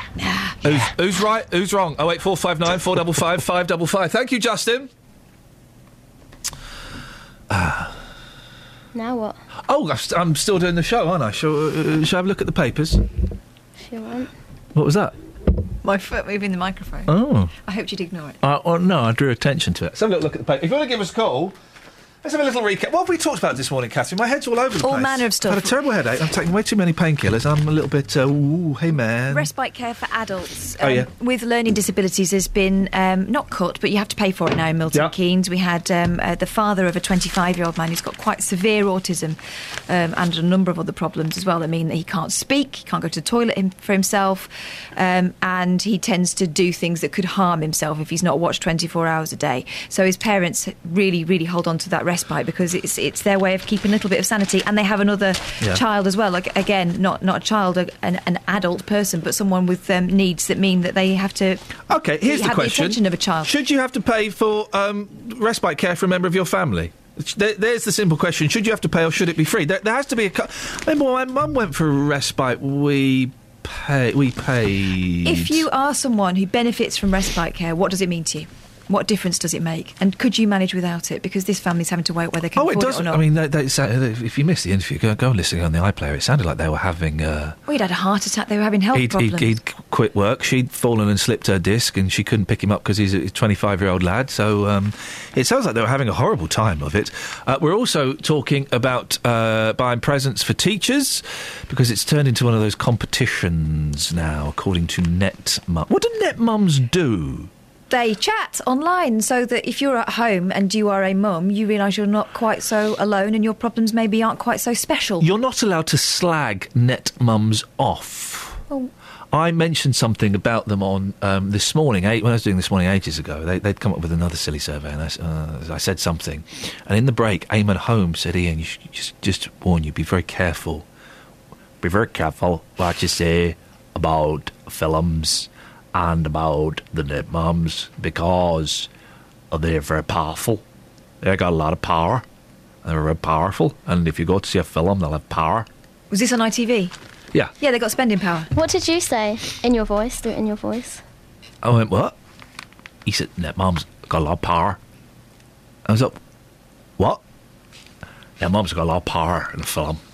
I was like, all right, nice one, Eamon, thank you. I really felt like I was there. I like that. Yeah, he's nice, Eamon. Who else can you do? Um, I could do pretty much anyone. I can do Simon Cowell. Go on then. Look, that was rubbish. We've had Oh, it's another funny text. that that's what you say. We've had another text through, thank goodness, uh, about Oh, uh, you- presents well, for teachers. Hang on a minute. I'm on a roller coaster. Don't, Oh. don't, don't, Really? don't stop a roll the roll. of what? Don't stop the roller coaster. N- n- give me someone. I'll do it. Can you do a woman? Sorry? Can you do Lorraine Kelly's voice? No, I can't do Scotch. Can you I do refuse to. Cilla You all right, Black? Catherine? You crying? Bit. Can Yeah. you do Cilla Black? Oh, Cilla Black! Oh, surprise, surprise! Oh, you can do Scottish. No, you can do Scottish. Yeah. That's Scouse. No, it's not. Oh, Cilla Black! Everybody, look at me! I'm not on TV no more! I could do anyone. That was rubbish. Oh, you I mean- button it. You do Cilla Black. I love. Where's our Graham? That's not um, Cilla Black. That's um, the tarty one from Bread. Same thing. Can you do Sonia? I don't. I, for legal reasons, I'm not allowed to um, mention that. Do you want to do your Andy Woman. Murray? Oh, I'm Andy Murray. I know. I didn't do very well at Wimbledon this year. I got no pants on. What's the, the tweet we've got there, Catherine? It's from Mark, uh, the teacher from Bedford. He says, Once I got a bottle of absolute vo- vodka, but I knew the family and they knew me. Clearly, it was called for. You can't give teachers booze. You can't give teachers booze. Helen in Luton, we all get sucked into giving teachers presents because if you don't, your child feels left out. She's going to have to get used to that. But why do we give them presents? They're only doing their jobs and they get paid for teaching. No other profession gets presents every few weeks. Okay. Hang on, it's not just at the end of summer term, but Christmas and Easter cost a fortune. At least it tends to stop once they go to secondary school, says Helen in Luton. What? Okay. What other professions get presents? There must be loads. Nurses, they get chocolates and that, don't they? No. Why would you give a nurse chocolates? Yeah, when you've had a baby and they've helped pull it out. No, you don't It's give the least them. you can do. No, it's that again. That's I their. sent a beautiful card and got some heartfelt thanks. No, well, that's no, no, no, no, no. That's nonsense. You don't give nurses presents. They're paid a fortune. Those those girls. Oh, famously so, yes. They're paid a fortune. They're doing their job. They they love it. They enjoy it. They've got quite short days. They get paid a lot of money. They don't want presents. I got bought a present once when I worked in a shop. Oh, what was it? What what It did he buy? Yeah, of course it was. He wanted. He wanted. Uh, well, he wanted a I present him- from you. No, I helped him buy some undies for his girlfriend. Oh yeah. So you helped a transvestite. No. uh, no, he did that thing of she's about your size. Oh! Where, was the present the underwear? And his phone number. you? and a picture of him in his underwear. No, it was those flowers that tradition, those um, flower named after chocolates that you traditionally used to say thank you very much, thank you very, very, very much. Roses. Roses. Mm. Okay. That's weird. Why would you? That's weird buying r- chocolates for a woman who's bought pants for your Yeah, wife. but he was really nervous, and I used to find this a lot when men used to come in to buy pants for wives. They used to hover around the lingerie section. They Yeah, didn't dare touch them as if it was someone else's pants. When I when I walk through the lingerie section in Marks and Spencers, as I often have to do because it's a shortcut. Yeah. Eyes straight ahead. Don't look to the left. Don't look to the right. I'm not here. I'm not a pervert. I'm not a deviant. I'm out in the food section. That's so weird. I mean, there's no one in the pants. Sometimes there's a plastic torso in them, but surely that's some not. of those, well, a, a blokes, plastic torsos, and b some of those the packaging on those pants. Yeah, exactly. Oh eight four five nine four double five five double five. Travel news for beds, cards, and bugs. BBC Three Counties Radio. The M1 heading southbound, very slow moving between the Newport Pagnell services and junction 14 for Milton Keynes. On the A509 heading southbound, there's a lane closed at the moment, um, just at the Northfield roundabout due to an accident. Uh, the M1 also looking slow heading further down between junction 13 um, for Bedford and junction 14 for Milton Keynes on camera. The M25 heading anti clockwise, slow moving between junction 22 for St Albans and junction 19 at Watford. And in Stanmore, Marsh Lane's closed at the moment. Uh, and Nelson Road, that's due to a burst water main there. No reported problems on the trains. Nicola Richards, BBC Three Counties Radio. Thank you, Nicola.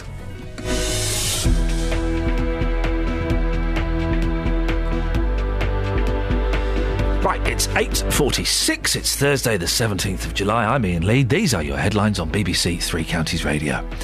A family in Milton Keynes say they don't know how they'll cope after council cuts mean they're being charged for respite care. The Conservatives are drawing up plans to take some power away from the European Court of Human Rights. And vandals have scratched more than 20 cars in South Oxhey in Hertfordshire. Let's get the weather. Here's Georgina. It's Herts and Bucks weather. BBC Three Counties Radio.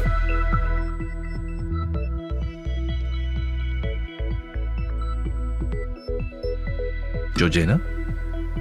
Georgina? Georgina? Oh, well. see BBC Three Counties Radio's big tour of beds, Herts, and bucks. Absolutely picturesque, beautiful bridge to drive over. It's always been a lovely village, local, you know, and uh, quiet. And all this week, we're featuring some of our North Bedfordshire villages. So much going on here, so much. Living rural, you have rural uh, atmosphere. Inviting everyone to where you live. It's a gorgeous village, very picturesque. I think even when it's raining, it, it looks nice because it's villagey and pretty. If you've got a story everyone should hear about, let us tell them about it. It is home to us and it's just a lovely village. Once you've moved here, you'll never leave. I'll be here for a long time, I hope. The big tour of beds, Herts, and bucks from BBC Three Counties Radio. Got some texts, Catherine. What are the texts got for us? We've got loads of texts. Well, we've got three. Stephen St Albans says, Iain, politicians get presents, but you mustn't let anyone know. Nudge, nudge, wink, wink. Cheeky, a little bit of satire there. Hey, morning crew. What? Hiya. Hey, uh. I got a £40 tip from one of my customers last Christmas in a card. Thanks. Oh. Says bus driver Jay. You don't tip bus drivers. That's not. I tipped the postman la- uh, last Christmas because he's good output, really good. We've got a great postie, but just before Christmas, she got moved to a different thing, so Yeah. kept the tip. Would, how much would you have tipped? Tenner? Yeah, I gave a fiver and I feel really bad about it. It's all I had at the time. Yeah. It's all I had. And I feel bad because he's really good, my postie. Yeah, so Sharon. he puts you- things over the fence. Yeah, exactly. In a sack. He puts them in the sack. But sometimes that's why they get moved on to different Yeah, I 'cause Someone complains because they didn't want it. I put in the know. I know. I like all that. It means I don't have to knock on my neighbours' doors and annoy them. Oh, God, not the woman over the road. That woman. Oh, Your woman, yeah, not my mum. She hates me. You get a lot of stuff delivered, don't you? Uh, and Not, theatre. not to my house anymore. Get sent here now. Got told off for ordering too much stuff off eBay. So I stopped ordering stuff off eBay. What I actually did is I stopped getting it sent to my house. Now it gets sent here. Yeah, in your face. Divorce. Mark in Bedford, who's a teacher and to be honest should be now concentrating on his schoolwork, Yeah. says theatre actors get clapped after every shift. Who else gets that? I give you a little ripple, don't I? Cricketers, they get clapped a lot. Cricketers get clapped. I would. Um, I used to get loads of tips when I was a um, bar person. sorry? I used to get loads of tips when I was a bar person. I've been on an aeroplane. drinks, Mars Yeah. bars, crisps. Yeah, I've been on an aeroplane Well looked and we've after. applauded the pilot. Yes. Yeah. Oh, yeah, Usually when they've been a bit rubbish and it's been too bumpy. Yeah, yeah, yeah. yeah nice It's little relief clap. round of applause. I've been somewhere else where there was a spontaneous round. Ever, have you ever started a spontaneous round of applause? Oh, it's, it's Like in a John Hughes movie. yeah, yeah. You just start, just something happens that doesn't really warrant applause, but you just. And people join in. I mean, there's nothing worse when, than when no one joins in and you're on your own. I've done that as well. Before. Then you sound sarcastic and you're trying to be laudatory. Have you ever Why is started a football laudative? chant? Huh? Have you ever started a football chant? I wrote a football chant once, but I've never started one. I've not Did been in a football match. Yeah, How did it go? I can't be bothered to do it. It's too Great. long. Next time we get a really good caller on, we should give him the John Hughes hand clap. Why? Why is this a sign of approval? Why is But then sometimes it's not. Sometimes it's sarky. Okay, but generally it's accepted that that flesh slapping flesh is the si- sound of approval. Why? Why, why? Where has that come from? Why is it not, you know, doing that? Uh, why is No- it not No that? everyone can do that. Why is it not? What? You know, where- Sometimes it is, depending on your culture. yeah, I suppose so. I don't think Indians do that, do they? Native Americans. Sorry, oh, flip. It's a bit political correctness. Gone mad. Some Arab tribes do it, don't they? That that thing with the tongues. That's the Zulus, isn't Mm. it? Is it? I don't know. Could really do with a caller, couldn't we? Yeah, that's what we're. we're st- it If don't it's matter. you, we'll give you the. Even Dennis. Oh wait, four five nine four double five. We don't need a caller. Five. What have you got? That's actually in the headline. Oh! How's it spelt? UGH exclamation mark. oh! Fussy eaters who've never tasted celery. I flipping hate celery. I love it. I can if it's if it's whisked up into a soup, a puree. I can taste. I can smell the celery and I can taste it. I had a bad experience with celery as a child. I don't know what it is, but I know that something happened. Yeah, it may have been something or that one of those two. It was probably just in my mouth, uh, but it really did. It's an unpleasant taste, and if it's in a sandwich, and if it's in a soup, oh. One in ten. But so celery. I have family members who used to drink the celery water at the bottom of the jug. One in ten adults has never tried vegetables such as leek. I like a bit of leek. Leek, good, yes. Celery mm. and kale. Kale is fl- kale's like rough leaves. Yeah, but it's really good. I started eating kale about three months ago. No, you're if wrong. you steam it, listen, it's like cabbage, but it really fills you up. That's why people um, use it when they're trying And to the lose r- weight. only reason you've started, let me guess, the only reason you've started eating it is because you get one of those vegetable boxes delivered. No. Guess again. I just hadn't had it before, so I thought I'd try it. It's such a hippy dippy, flippy, You can also trippy, crippy. you can also drizzle it with oil and salt, put it under the grill, and make Oh. crisps. Oh, for goodness sakes, what's wrong with crisps? What's wrong with getting some Pringles? Once you pop, you can't stop. That's the problem. Moment on the lips, lifetime on the hips. Some have even managed to avoid tasting the Christmas dinner staple Brussels sprouts. Well, that's just crazy. Delicious. Yeah, I love Fairy cabbages. No, no, no, no, no. no. Love a sprout. Nope. And it's not just greens that are getting pushed to the side of our plate, says uh, the Daily. Well, this is weird. This is the weirdest thing I've ever seen, and I need to keep an eye out to see if this happens again. Okay, right. There's a story up there uh, at the top of the page about uh, a court case with uh, the, uh, a pop singer. That's by Rebecca Camber. Front page story, exclusive by James Chapman, political editor. Um, He's the one that did the rundown of yeah. the ladies' clothes yesterday. a story about uh, uh, two football players spitting into each other's mouths. That's by Christian Gysin.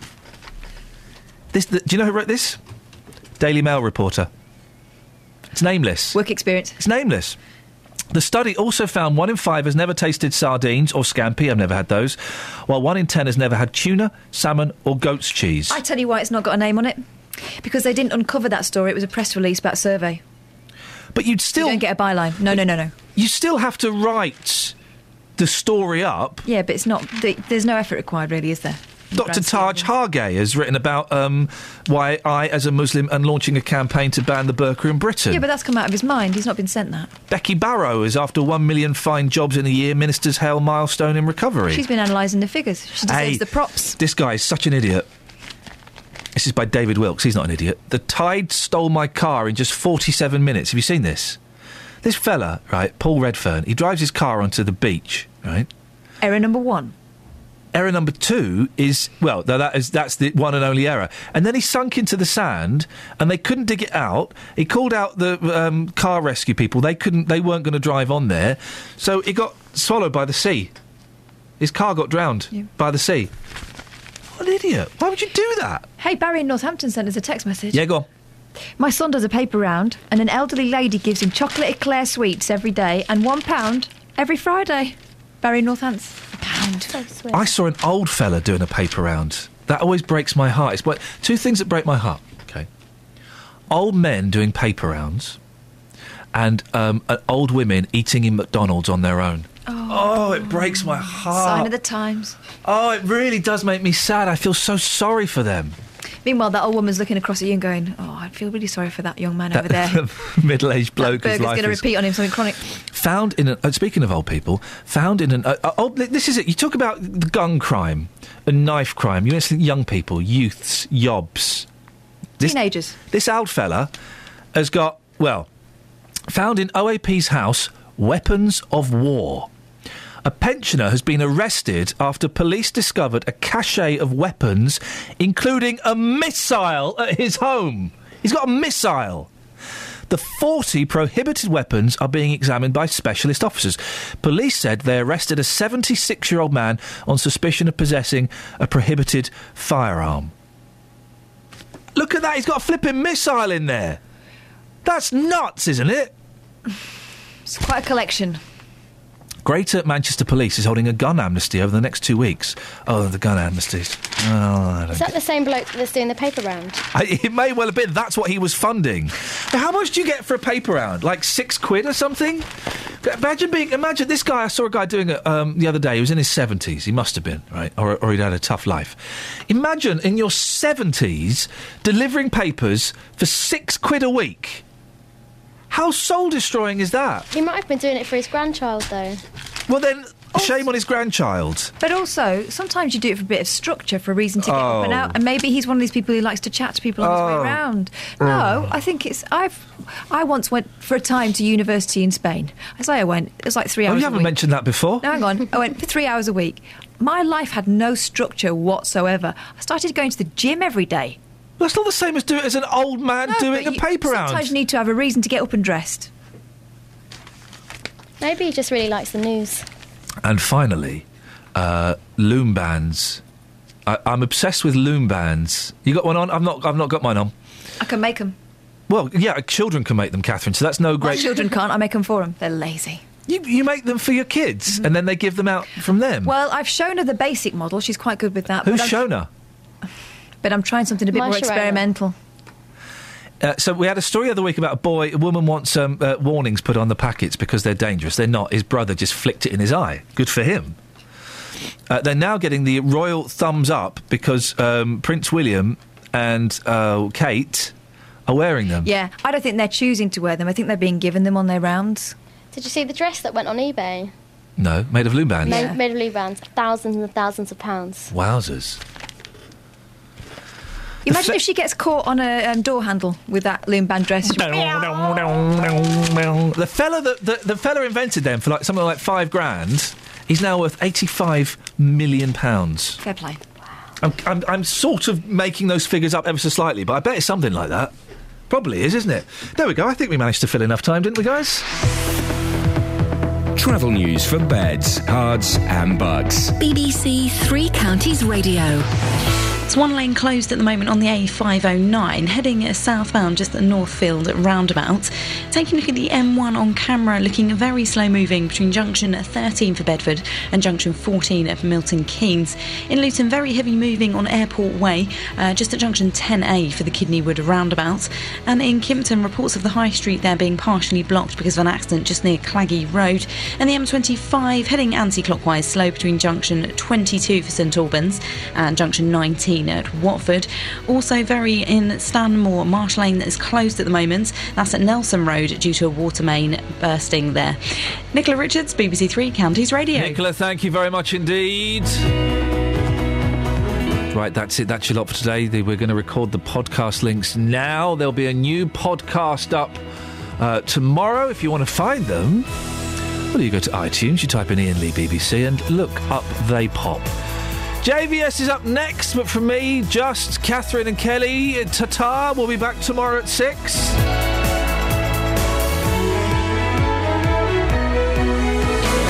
Local and vocal across beds, Herts, and bucks. This is BBC Three Counties Radio. Thank you, Iain. Good morning. Welcome to the JVS show. I'm Jonathan Vernon Smith. It's Thursday, it's nine o'clock, and on today's big phone in, would it be fair to put a limit on child benefit? Well known thing.